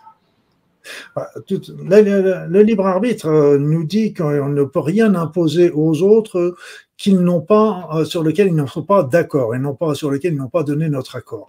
Donc, a priori, à partir du moment où quelque chose a été fait à notre insu, contre notre gré, d'une manière directe, indirecte, peu importe, mais à ce moment-là, on peut se dire, ça, je l'ai reçu, mais ça ne m'appartient pas, je ne l'ai pas choisi. Et donc, à ce moment-là, il suffit simplement de le demander, de le dire, de l'affirmer.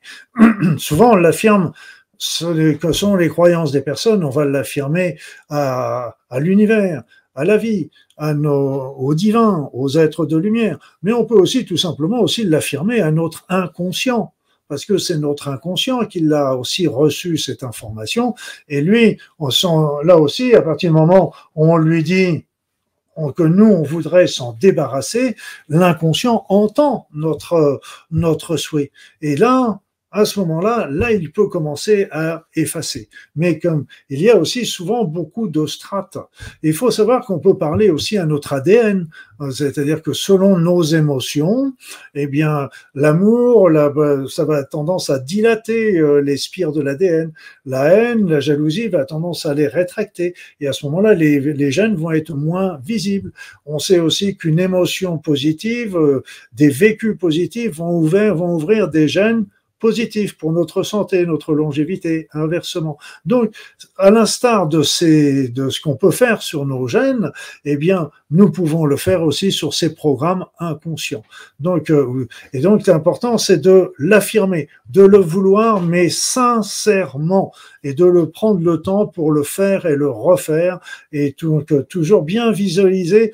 C'est pour ça que j'ai fait une première vidéo en listant un petit peu tous les programmes dont nous pouvons être victimes.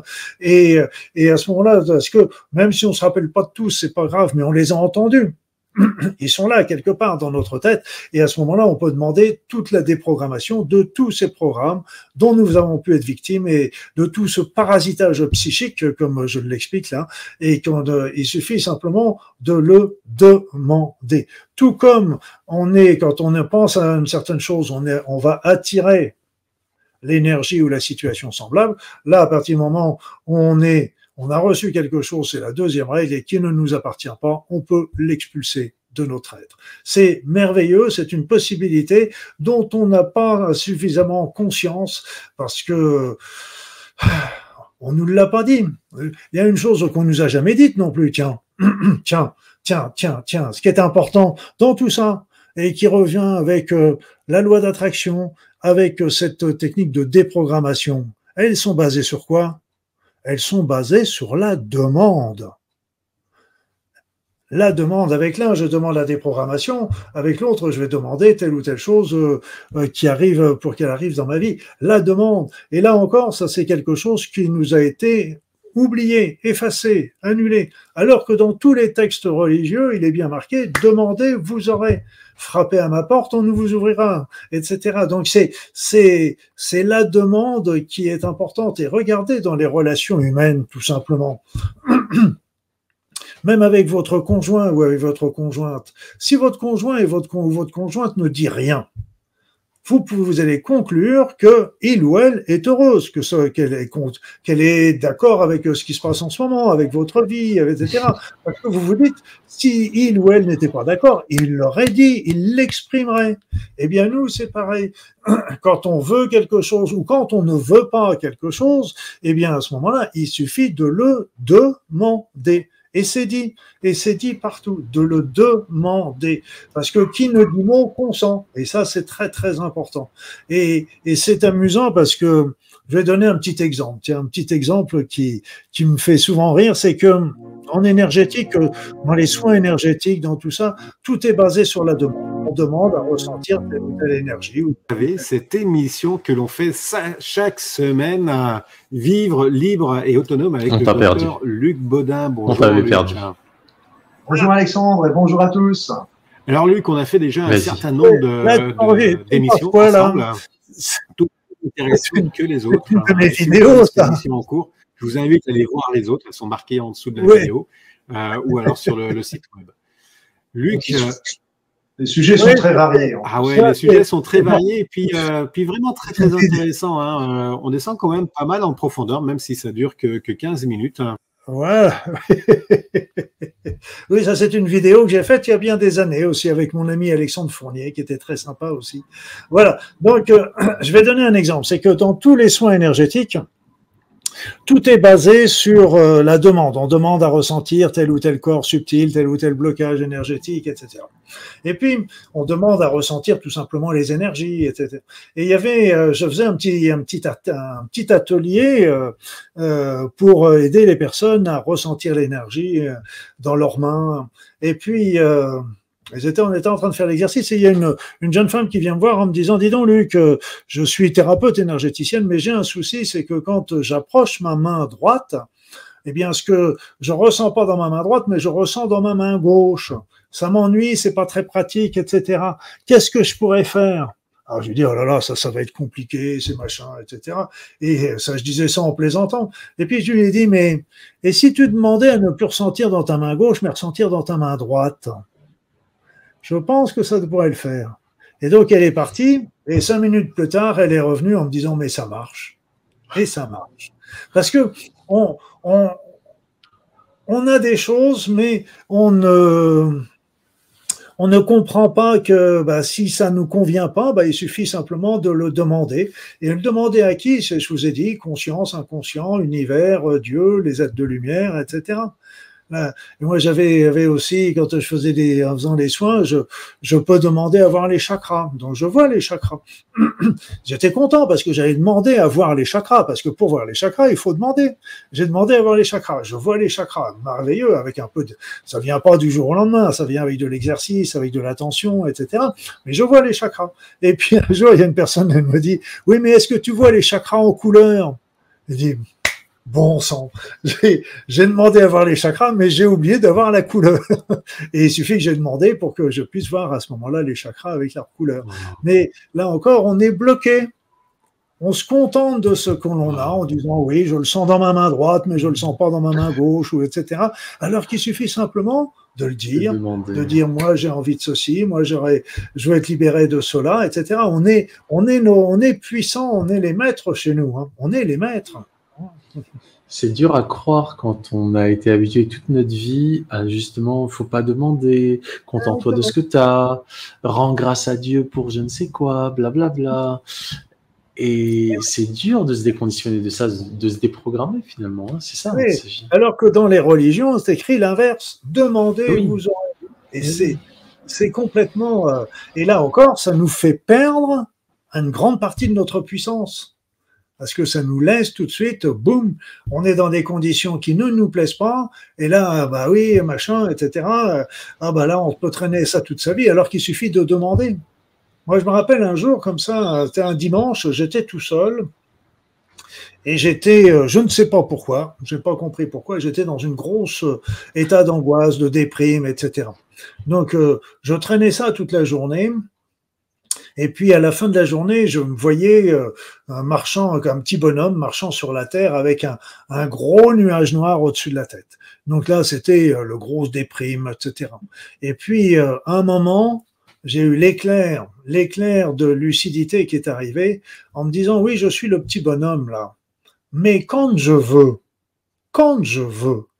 je traverse ces nuages et j'arrive dans la lumière du soleil.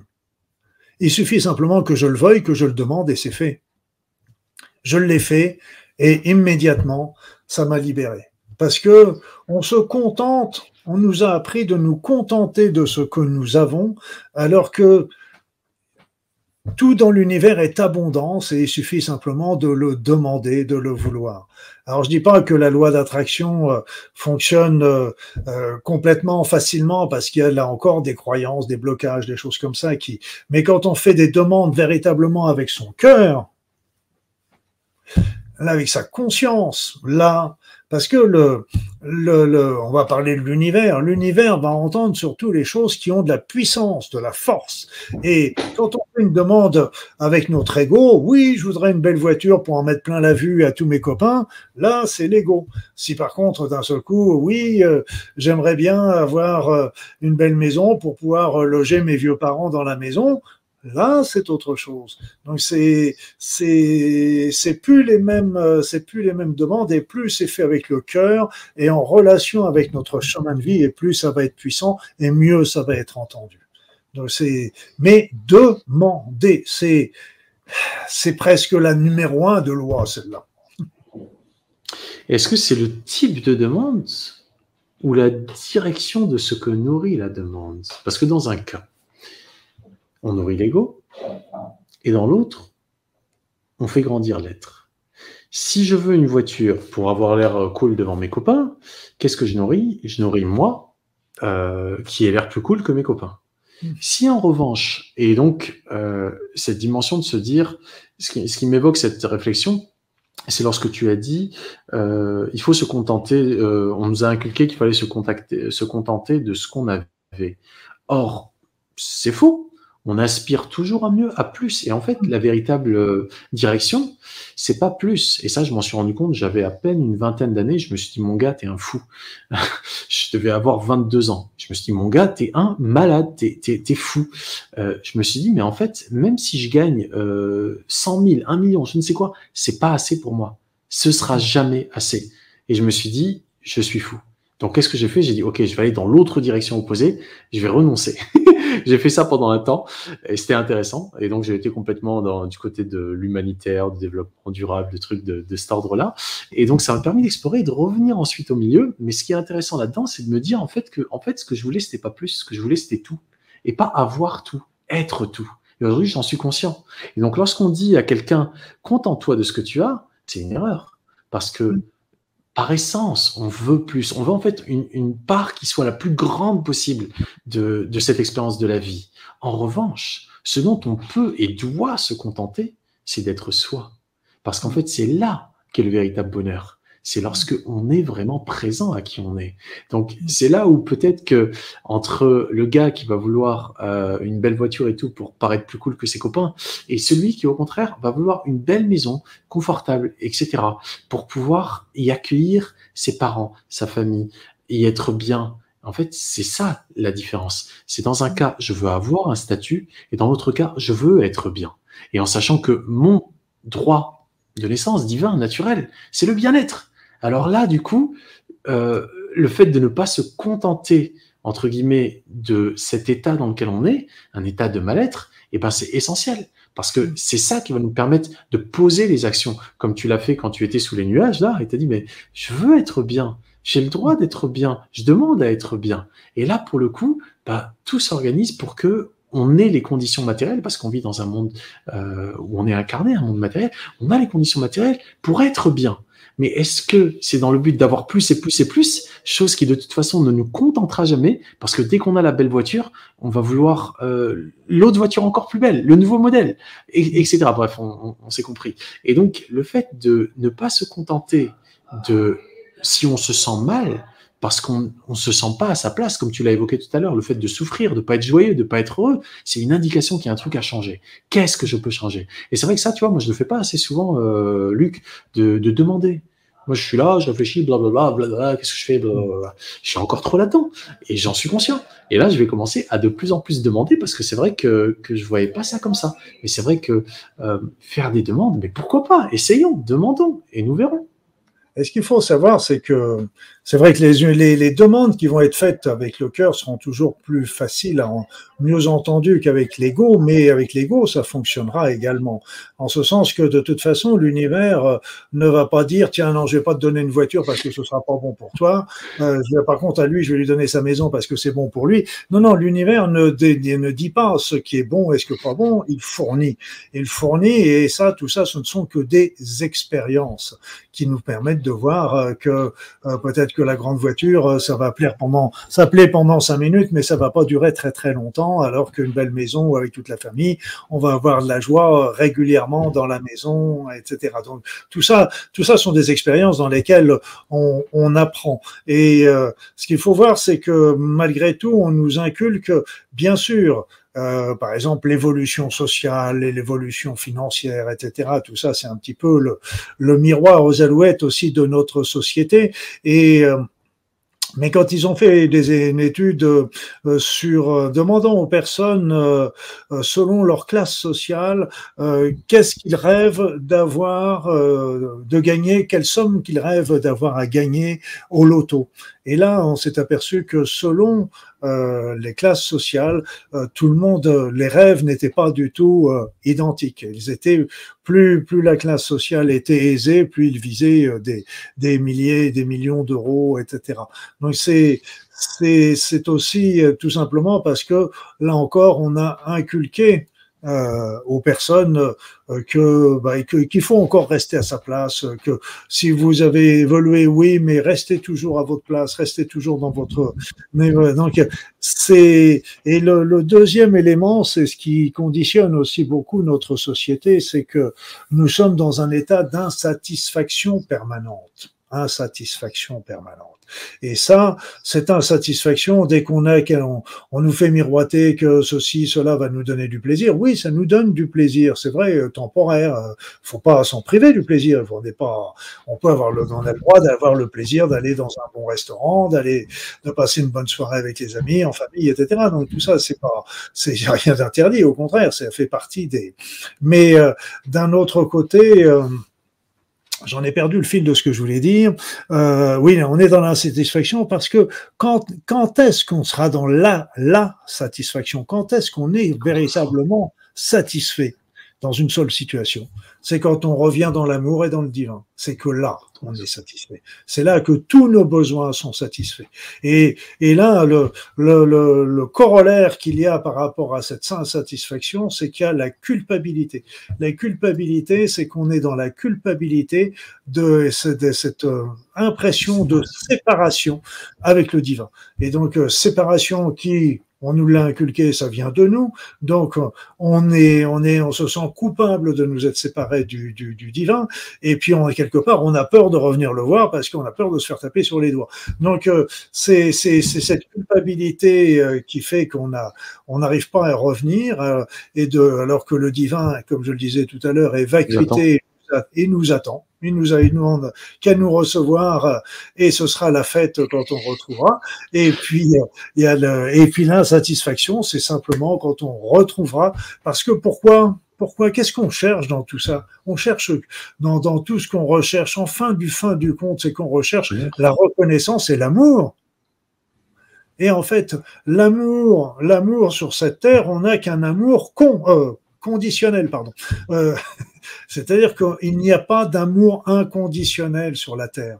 C'est pour ça que je dis toujours en plaisantant, c'est l'amour conditionnel, mais c'est déjà très bien. C'est déjà très bien, même si c'est conditionnel, on essaye d'y mettre tout notre cœur et de mettre le moins possible de conditions, bien sûr. Mais ça n'empêche que l'amour inconditionnel, on le connaîtra surtout de l'autre côté, et c'est l'amour où on nous accueillera sans, quel que soit ce qu'on ait fait, ce qu'on ait dit, qu'on ait réalisé, on sera toujours là pour nous, et c'est là qu'on sera dans la satisfaction complète. Voilà, Luc, on peut pas le ressentir, tu penses, dans cette incarnation, cet amour inconditionnel? On le ressent un peu quand on est justement dans la prière, le recueillement, la méditation, le contact avec le divin, on sent cet amour qui descend sur nous. C'est vraiment très beau là d'ailleurs. Quand on appelle tout simplement, quand on demande, il va dire voilà, à recevoir les énergies divines, on les ressent descendre sur nous. Et cette énergie divine, on a l'impression qu'elle nous enveloppe de toutes parts, elle nous prend, elle nous berce, elle nous choit, elle nous protège, elle nous aime. C'est très très puissant. Et au fur et à mesure, elle pénètre en nous et c'est très doux, et ces énergies sont très fines, très légères, mais sont les plus puissantes évidemment de l'univers. C'est pour moi le divin nourrit l'univers qui est sa création, ou la création peut-être de Lucifer qui l'a faite sous ses ordres, mais de toute façon c'est une émanation une émanation du divin, et nourrit l'univers de cette énergie.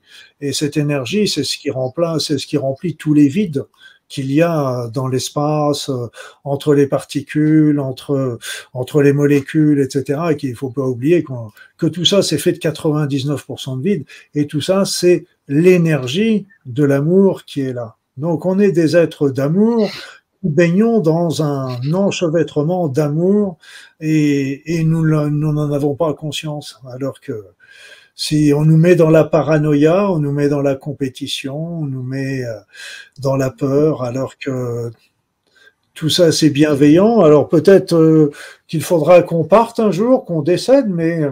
Là, si on décède, on meurt ici, mais on renaît là-haut. Moi, je me dis toujours, c'est la chenille qui se transforme en papillon, hein, tout simplement. On retourne dans la vraie vie. on retombe dans la vraie vie, et c'est pour ça, il y en avait un qui disait, la naissance c'est une mort quand on vient de l'au-delà. Voilà, c'est pas faux, c'est une autre présentation. Ah, l'amour, toujours l'amour, toujours cette force qui nous rappelle à la possibilité d'autres choses, à aspirer à l'inconnu, à l'inconnu.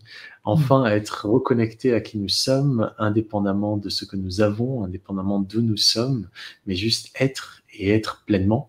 Si nous avions une seule chose aujourd'hui à désirer, ce serait certainement celle de se déprogrammer de toutes ces croyances limitantes qui nous coupent de qui nous sommes vraiment et de retrouver le chemin vers la maison. Merci à toi, Luc, de nous y avoir, en tout cas, accompagné pour nous montrer la porte. Pour ceux qui sont intéressés par le protocole de déprogrammation de Luc, je l'ai repris dans son intégralité sur le billet de blog que vous trouverez donc en lien dans la description de l'émission, donc il est en lien. Pour ceux qui regardent en replay, sachez que l'émission, où que vous la trouviez, est disponible sur Crowdbunker. Vous pouvez, en revanche, pour ceux qui voudraient la diffuser ailleurs, parce que comme vous le savez, pour certains, peut-être pas tous, j'ai été censuré, supprimé plutôt de YouTube, pas seulement supprimé, pas seulement censuré. Donc vous ne me retrouverez pas ma chaîne sur YouTube, car il n'y en a plus. Il y en a une petite, mais je peux pas diffuser dessus. Donc n'hésitez pas, je mettrai le lien en commentaire épinglé sur Crowdbunker pour que vous puissiez télécharger le fichier pour le mettre ailleurs. Et Luc, peut-être un dernier mot de la fin, avant quand même de te proposer, si tu le souhaites, mais avant, je te proposerai un mot de la fin, avant de nous guider, si tu le souhaites, une méditation qui nous permette de descendre d'un cran, d'un mental qui fragmente à un cœur qui unit. J'ai l'habitude de guider une méditation cardio-centrée, sauf lorsque j'ai un invité bien plus qualifié que moi pour le faire. Donc peut-être un dernier petit mot de la fin qui permet de nous envoyer de nous orienter plutôt vers cette méditation avant qu'on y passe. Ah, tu es plein de surprises, hein, et ça me fait bien de surprises. Bon. Donc, le mot de la fin, je veux dire qu'on a fait plein de mots de la fin, c'est très très important, mais ce qui est, je dirais au final que la vérité est en vous, est en chacun de nous. Donc, la cherchez pas ailleurs. Et centrez-vous toujours sur ce que vous êtes, sur vos sensations, sur votre cœur, sur vos ressentis, sur vos intuitions. Tout cela, il vous indique la route. On a parlé plein de choses au niveau des textes sacrés, des religions, des éléments, des conférences, des maîtres, etc. Il y en a plein. On en a plein, les librairies, les bibliothèques, etc. Ils sont tous plus merveilleux les uns que les autres, hein. C'est pas une critique du tout sur eux, au contraire. Mais comment choisir? Laissez aller votre cœur, laissez aller votre choix, et puis tout sera merveilleux. Et n'oubliez pas que tout ce que vous apprenez, vous le savez déjà. Et vous avez déjà tous ces concepts en vous. Si vous ne le saviez pas, si vous n'aviez pas ces concepts déjà en vous, vous ne pourriez pas les apprendre. C'est pas plus compliqué que ça. Donc c'est pour ça que vous avez déjà toute cette connaissance-là d'une manière intuitive en vous. Et c'est simplement...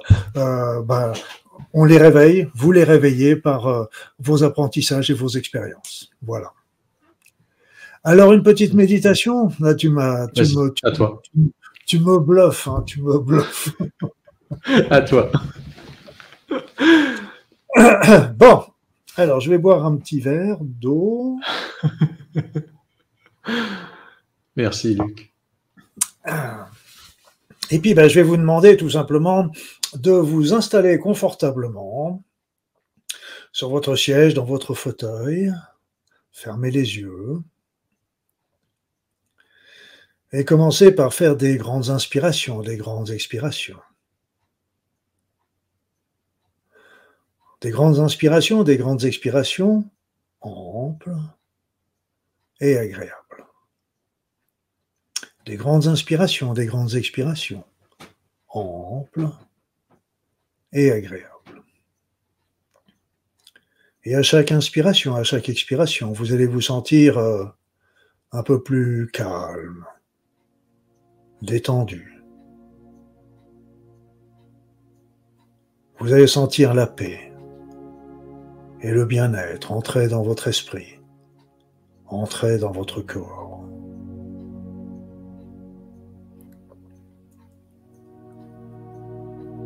Et là maintenant, vous allez commencer à demander à recevoir les énergies de la Terre, de cette planète formidable, extraordinaire. Ces énergies vont entrer en vous par votre bassin, peut-être par vos pieds. Elles vont aller ainsi régénérer chaque particule, chaque cellule, chaque organe de votre corps.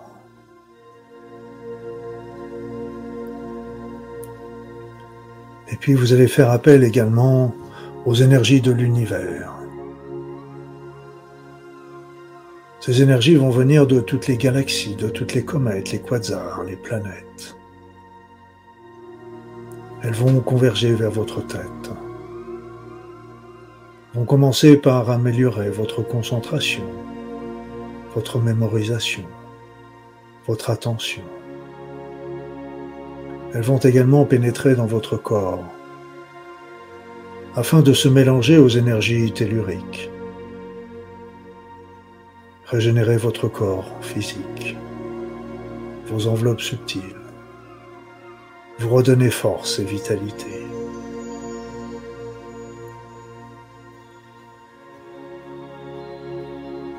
Et puis vous allez appeler maintenant les énergies du monde céleste.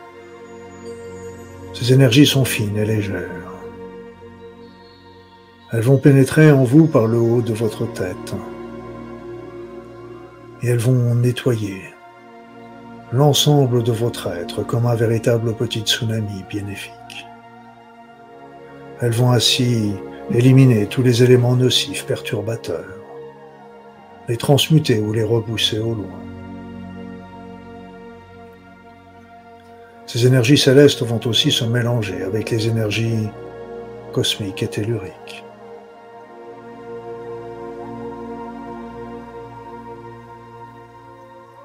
Et puis nous allons faire appel maintenant aux énergies du divin d'amour. Ces énergies vont descendre sur nous, de toutes parts.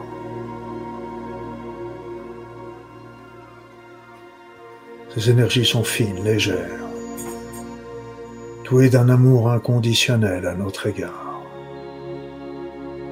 Elles nous enveloppent. Elle nous berce, elle nous choit, elle nous aime. Sentez leur douceur, sentez leur bienveillance. Ces énergies pénètrent peu à peu dans votre corps et vont se mêler aux autres énergies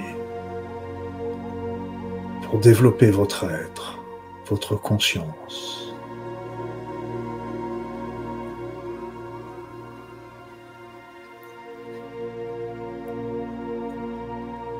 Et puis vous allez maintenant détourner une partie de ces énergies vers votre cœur, afin que ces énergies se transforment en une merveilleuse puissance, vers une énergie d'amour incommensurable. Et cette énergie d'amour, vous allez commencer à vous l'envoyer à vous-même. Parce que vous êtes quelqu'un de superbe, quelqu'un d'unique. Il n'y a pas un seul autre être sur la Terre qui soit semblable à vous. Vous avez des capacités, des talents, des aspirations qui ne demandent qu'à se développer si vous leur en donnez l'opportunité. Alors aimez-vous. Aimez-vous, aimez ce corps physique, aimez cet esprit, cette conscience.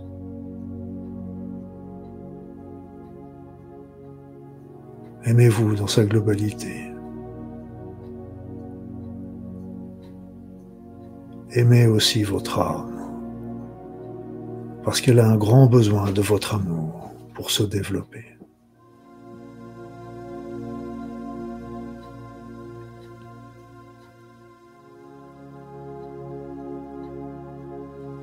et puis tout en continuant de recevoir ces énergies cosmiques, telluriques, célestes, divines, tout en continuant de les transmuter au niveau de votre cœur en une merveilleuse énergie d'amour. Vous allez maintenant l'envoyer sur toute la planète. Vous allez l'envoyer à tous les êtres humains qui peuplent cette planète. Toutes ces femmes, tous ces enfants, tous ces hommes.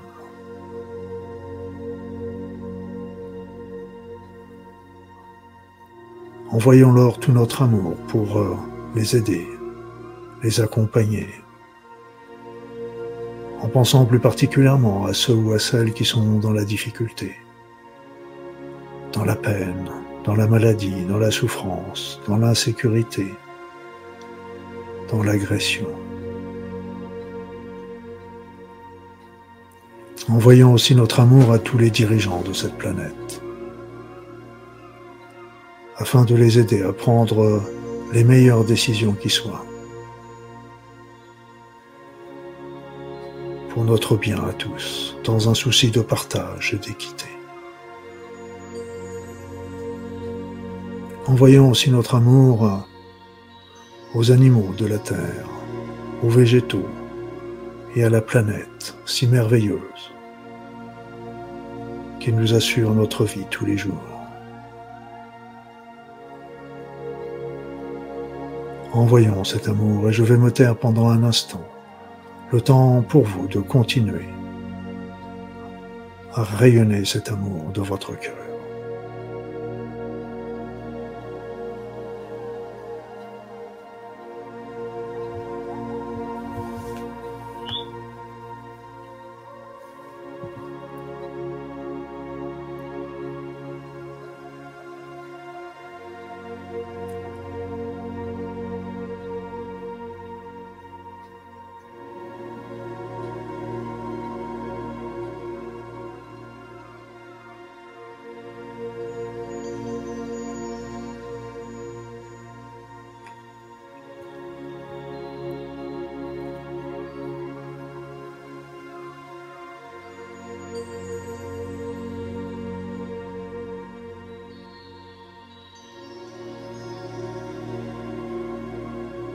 Alors maintenant, je vous le demande, observez comment vous êtes, observez votre bien-être, cet état d'harmonie qui est en vous, cet état de joie, d'équilibre, que vous avez développé grâce à cette énergie d'amour. Sentez comme vous êtes bien, heureux, heureuse.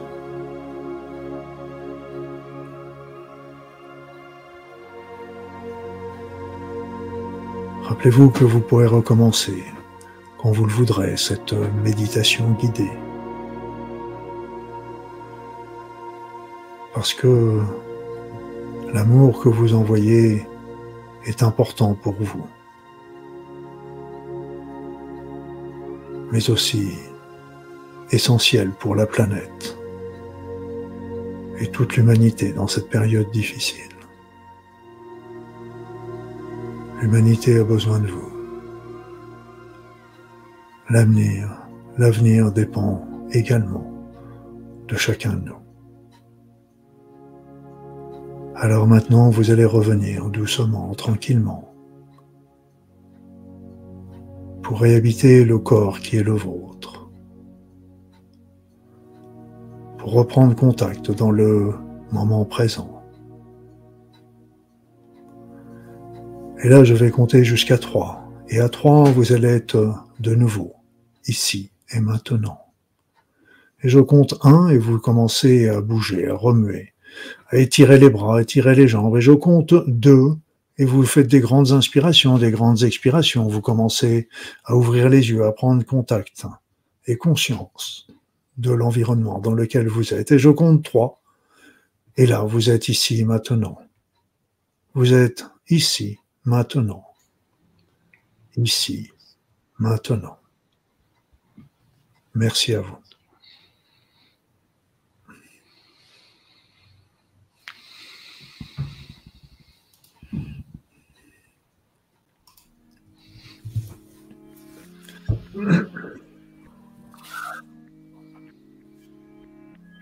qui est terrible dans ces méditations, c'est que on a toujours envie de rester perché là-haut. Mais non, c'est un voyage aller et retour. Et retour, ben oui. C'est pour ça, il faut toujours qu'on pense, comme disent les Chinois, nous sommes les êtres humains, ont la tête dans les étoiles, mais les pieds sur la terre.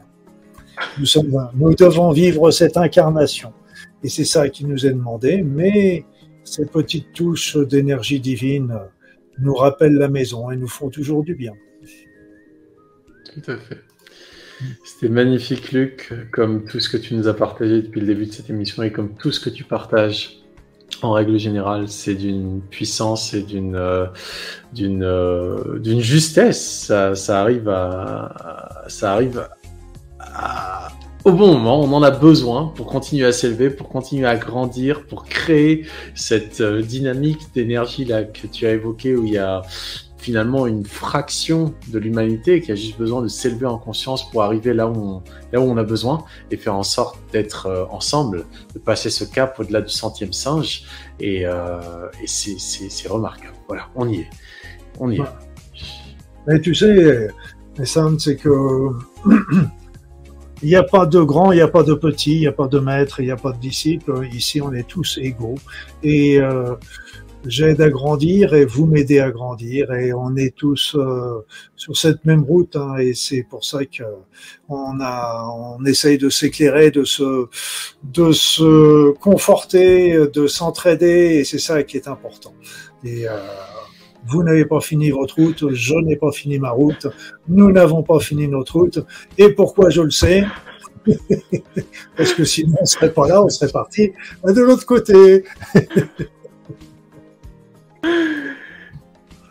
J'ai une question là, intrigante. Dis Aïssam, il reviendra le monsieur, hein, il reviendra, hein. Ah bah, écoute, avec plaisir, l'histoire est lancée. Mais ça fait combien de temps qu'on est ensemble là? Je sais même plus, là j'ai perdu... Oui, bon, on s'en fout quoi, pardon, on s'en fiche. Pour la toute petite histoire, ça fait 3h14, mais pour la très grande histoire, ce n'est qu'une toute petite inspiration. Petite goutte du temps, une petite goutte du temps. Bah bon sang. Exactement. Je crois que c'est la plus longue vidéo que j'ai faite, celle-là. Écoute, on sent pas le temps passer généralement sur les ateliers du dimanche. Et c'est vrai. Et je pense qu'Olga, elle en avait fait l'expérience aussi lorsqu'elle avait fait la méditation avec moi. Lorsqu'elle avait fait plutôt l'émission avec moi, Olga Alexandrova, pour ceux qui n'avaient pas vu cette émission, c'est une excellente émission également qu'on avait faite. Et je vous la recommande, c'est Olga qui m'a mis en relation avec Luc, donc c'est pour ça que je la cite. Donc merci Olga de cette mise en relation. Et oui, on n'avait pas senti le temps passer non plus, donc c'est comme ça. Mais c'est que du bonheur, c'est pour ça. Il n'y a aucun problème, j'espère qu'on a transmis le bonheur d'être ensemble, et Sam et moi, et à toutes les personnes qui ont pu regarder cette vidéo, et c'est ça le principal. Et si ça peut, avec Sam l'enseignant et Luc l'ancien docteur, pouvoir vous aider un petit peu, eh bien c'est magnifique, c'est génial. Écoute, je n'ai pas la prétention d'être un enseignant, si ce n'est le seul truc vraiment que j'enseigne, je crois que c'est ce que je pourrais appeler l'art de la connexion, et ça se base sur 3 principes: la respiration, l'extension entre le ciel et la terre, et la dissociation. Être capable en fait de bouger de manière dissociée, tout simplement, en faisant preuve de discernement et surtout en faisant preuve de flexibilité. C'est tout ce que j'enseigne, c'est tout. Ah, je vais te dire un petit truc, un petit secret qui m'a fait... Je t'ai raconté les petites histoires avec mes petites grand-mères qui étaient adorables quand j'exerçais. Et il y en a eu plusieurs qui m'ont dit, tu vois, à la fin de la consultation, au lieu de me dire au revoir docteur, elles me disent au revoir mon père. C'était comme une messe, quoi. Pardon docteur. Tu veux dire c'était comme une messe? Non, il me prenait comme un prêtre, en fait. Ouais, voilà. La messe, quoi. Ouais. Non, c'était pas la messe, c'est parce que, si tu veux, dans les cabinets médicaux, tu sais, à l'époque, on s'entendait bien, on était dans la confiance, et les personnes te confient des secrets, comme à la confession. Donc, et c'est plus dans ce domaine-là qu'il faut voir ça, et c'est pour ça que c'était au revoir mon père, mais c'était, elle se rendait même pas compte, c'est après l'avoir dit que ça partait du cœur, c'est après l'avoir dit que donc c'est voilà, c'est des petits clins d'œil de la vie, mais je suis bien loin d'être un prêtre, hein, mais j'y travaille. Tu prêches quand même la bonne parole. En attendant, je vais te souhaiter plein de bonnes choses, une belle soirée.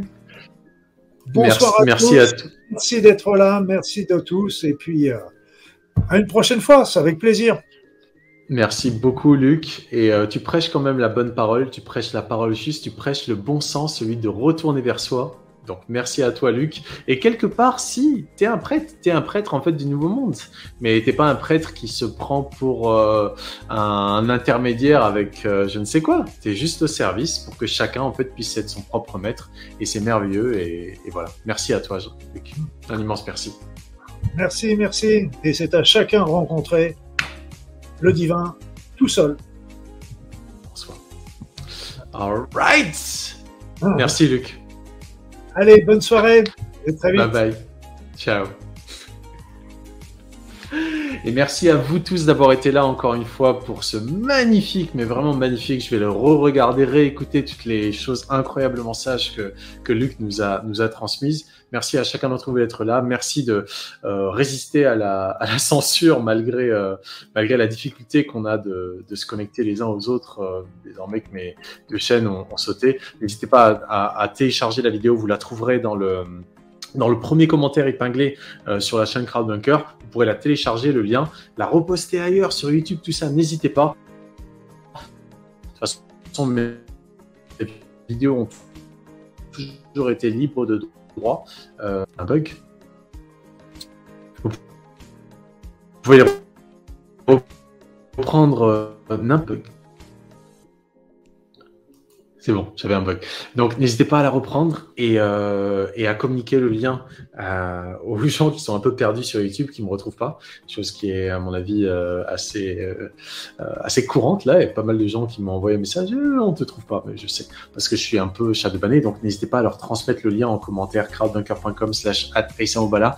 N'hésitez pas également ceux qui peuvent à faire un don à Crowdbunker. C'est important, c'est ça qui nous permet de libérer l'information, la liberté d'informer et de s'informer. Et notre avenir est dans ce lien que l'on co-crée tous ensemble entre nous. On n'est plus tributaire d'une plateforme ou d'un gouvernement ou de toutes ces bêtises-là qui nous ont maintenus dans des silos bien sagement en attendant de nous tondre, c'est le cas de le dire. Donc faisons en sorte de co-créer ensemble un avenir qui nous ressemble. Merci à chacun d'entre vous d'avoir été là et surtout un big boom!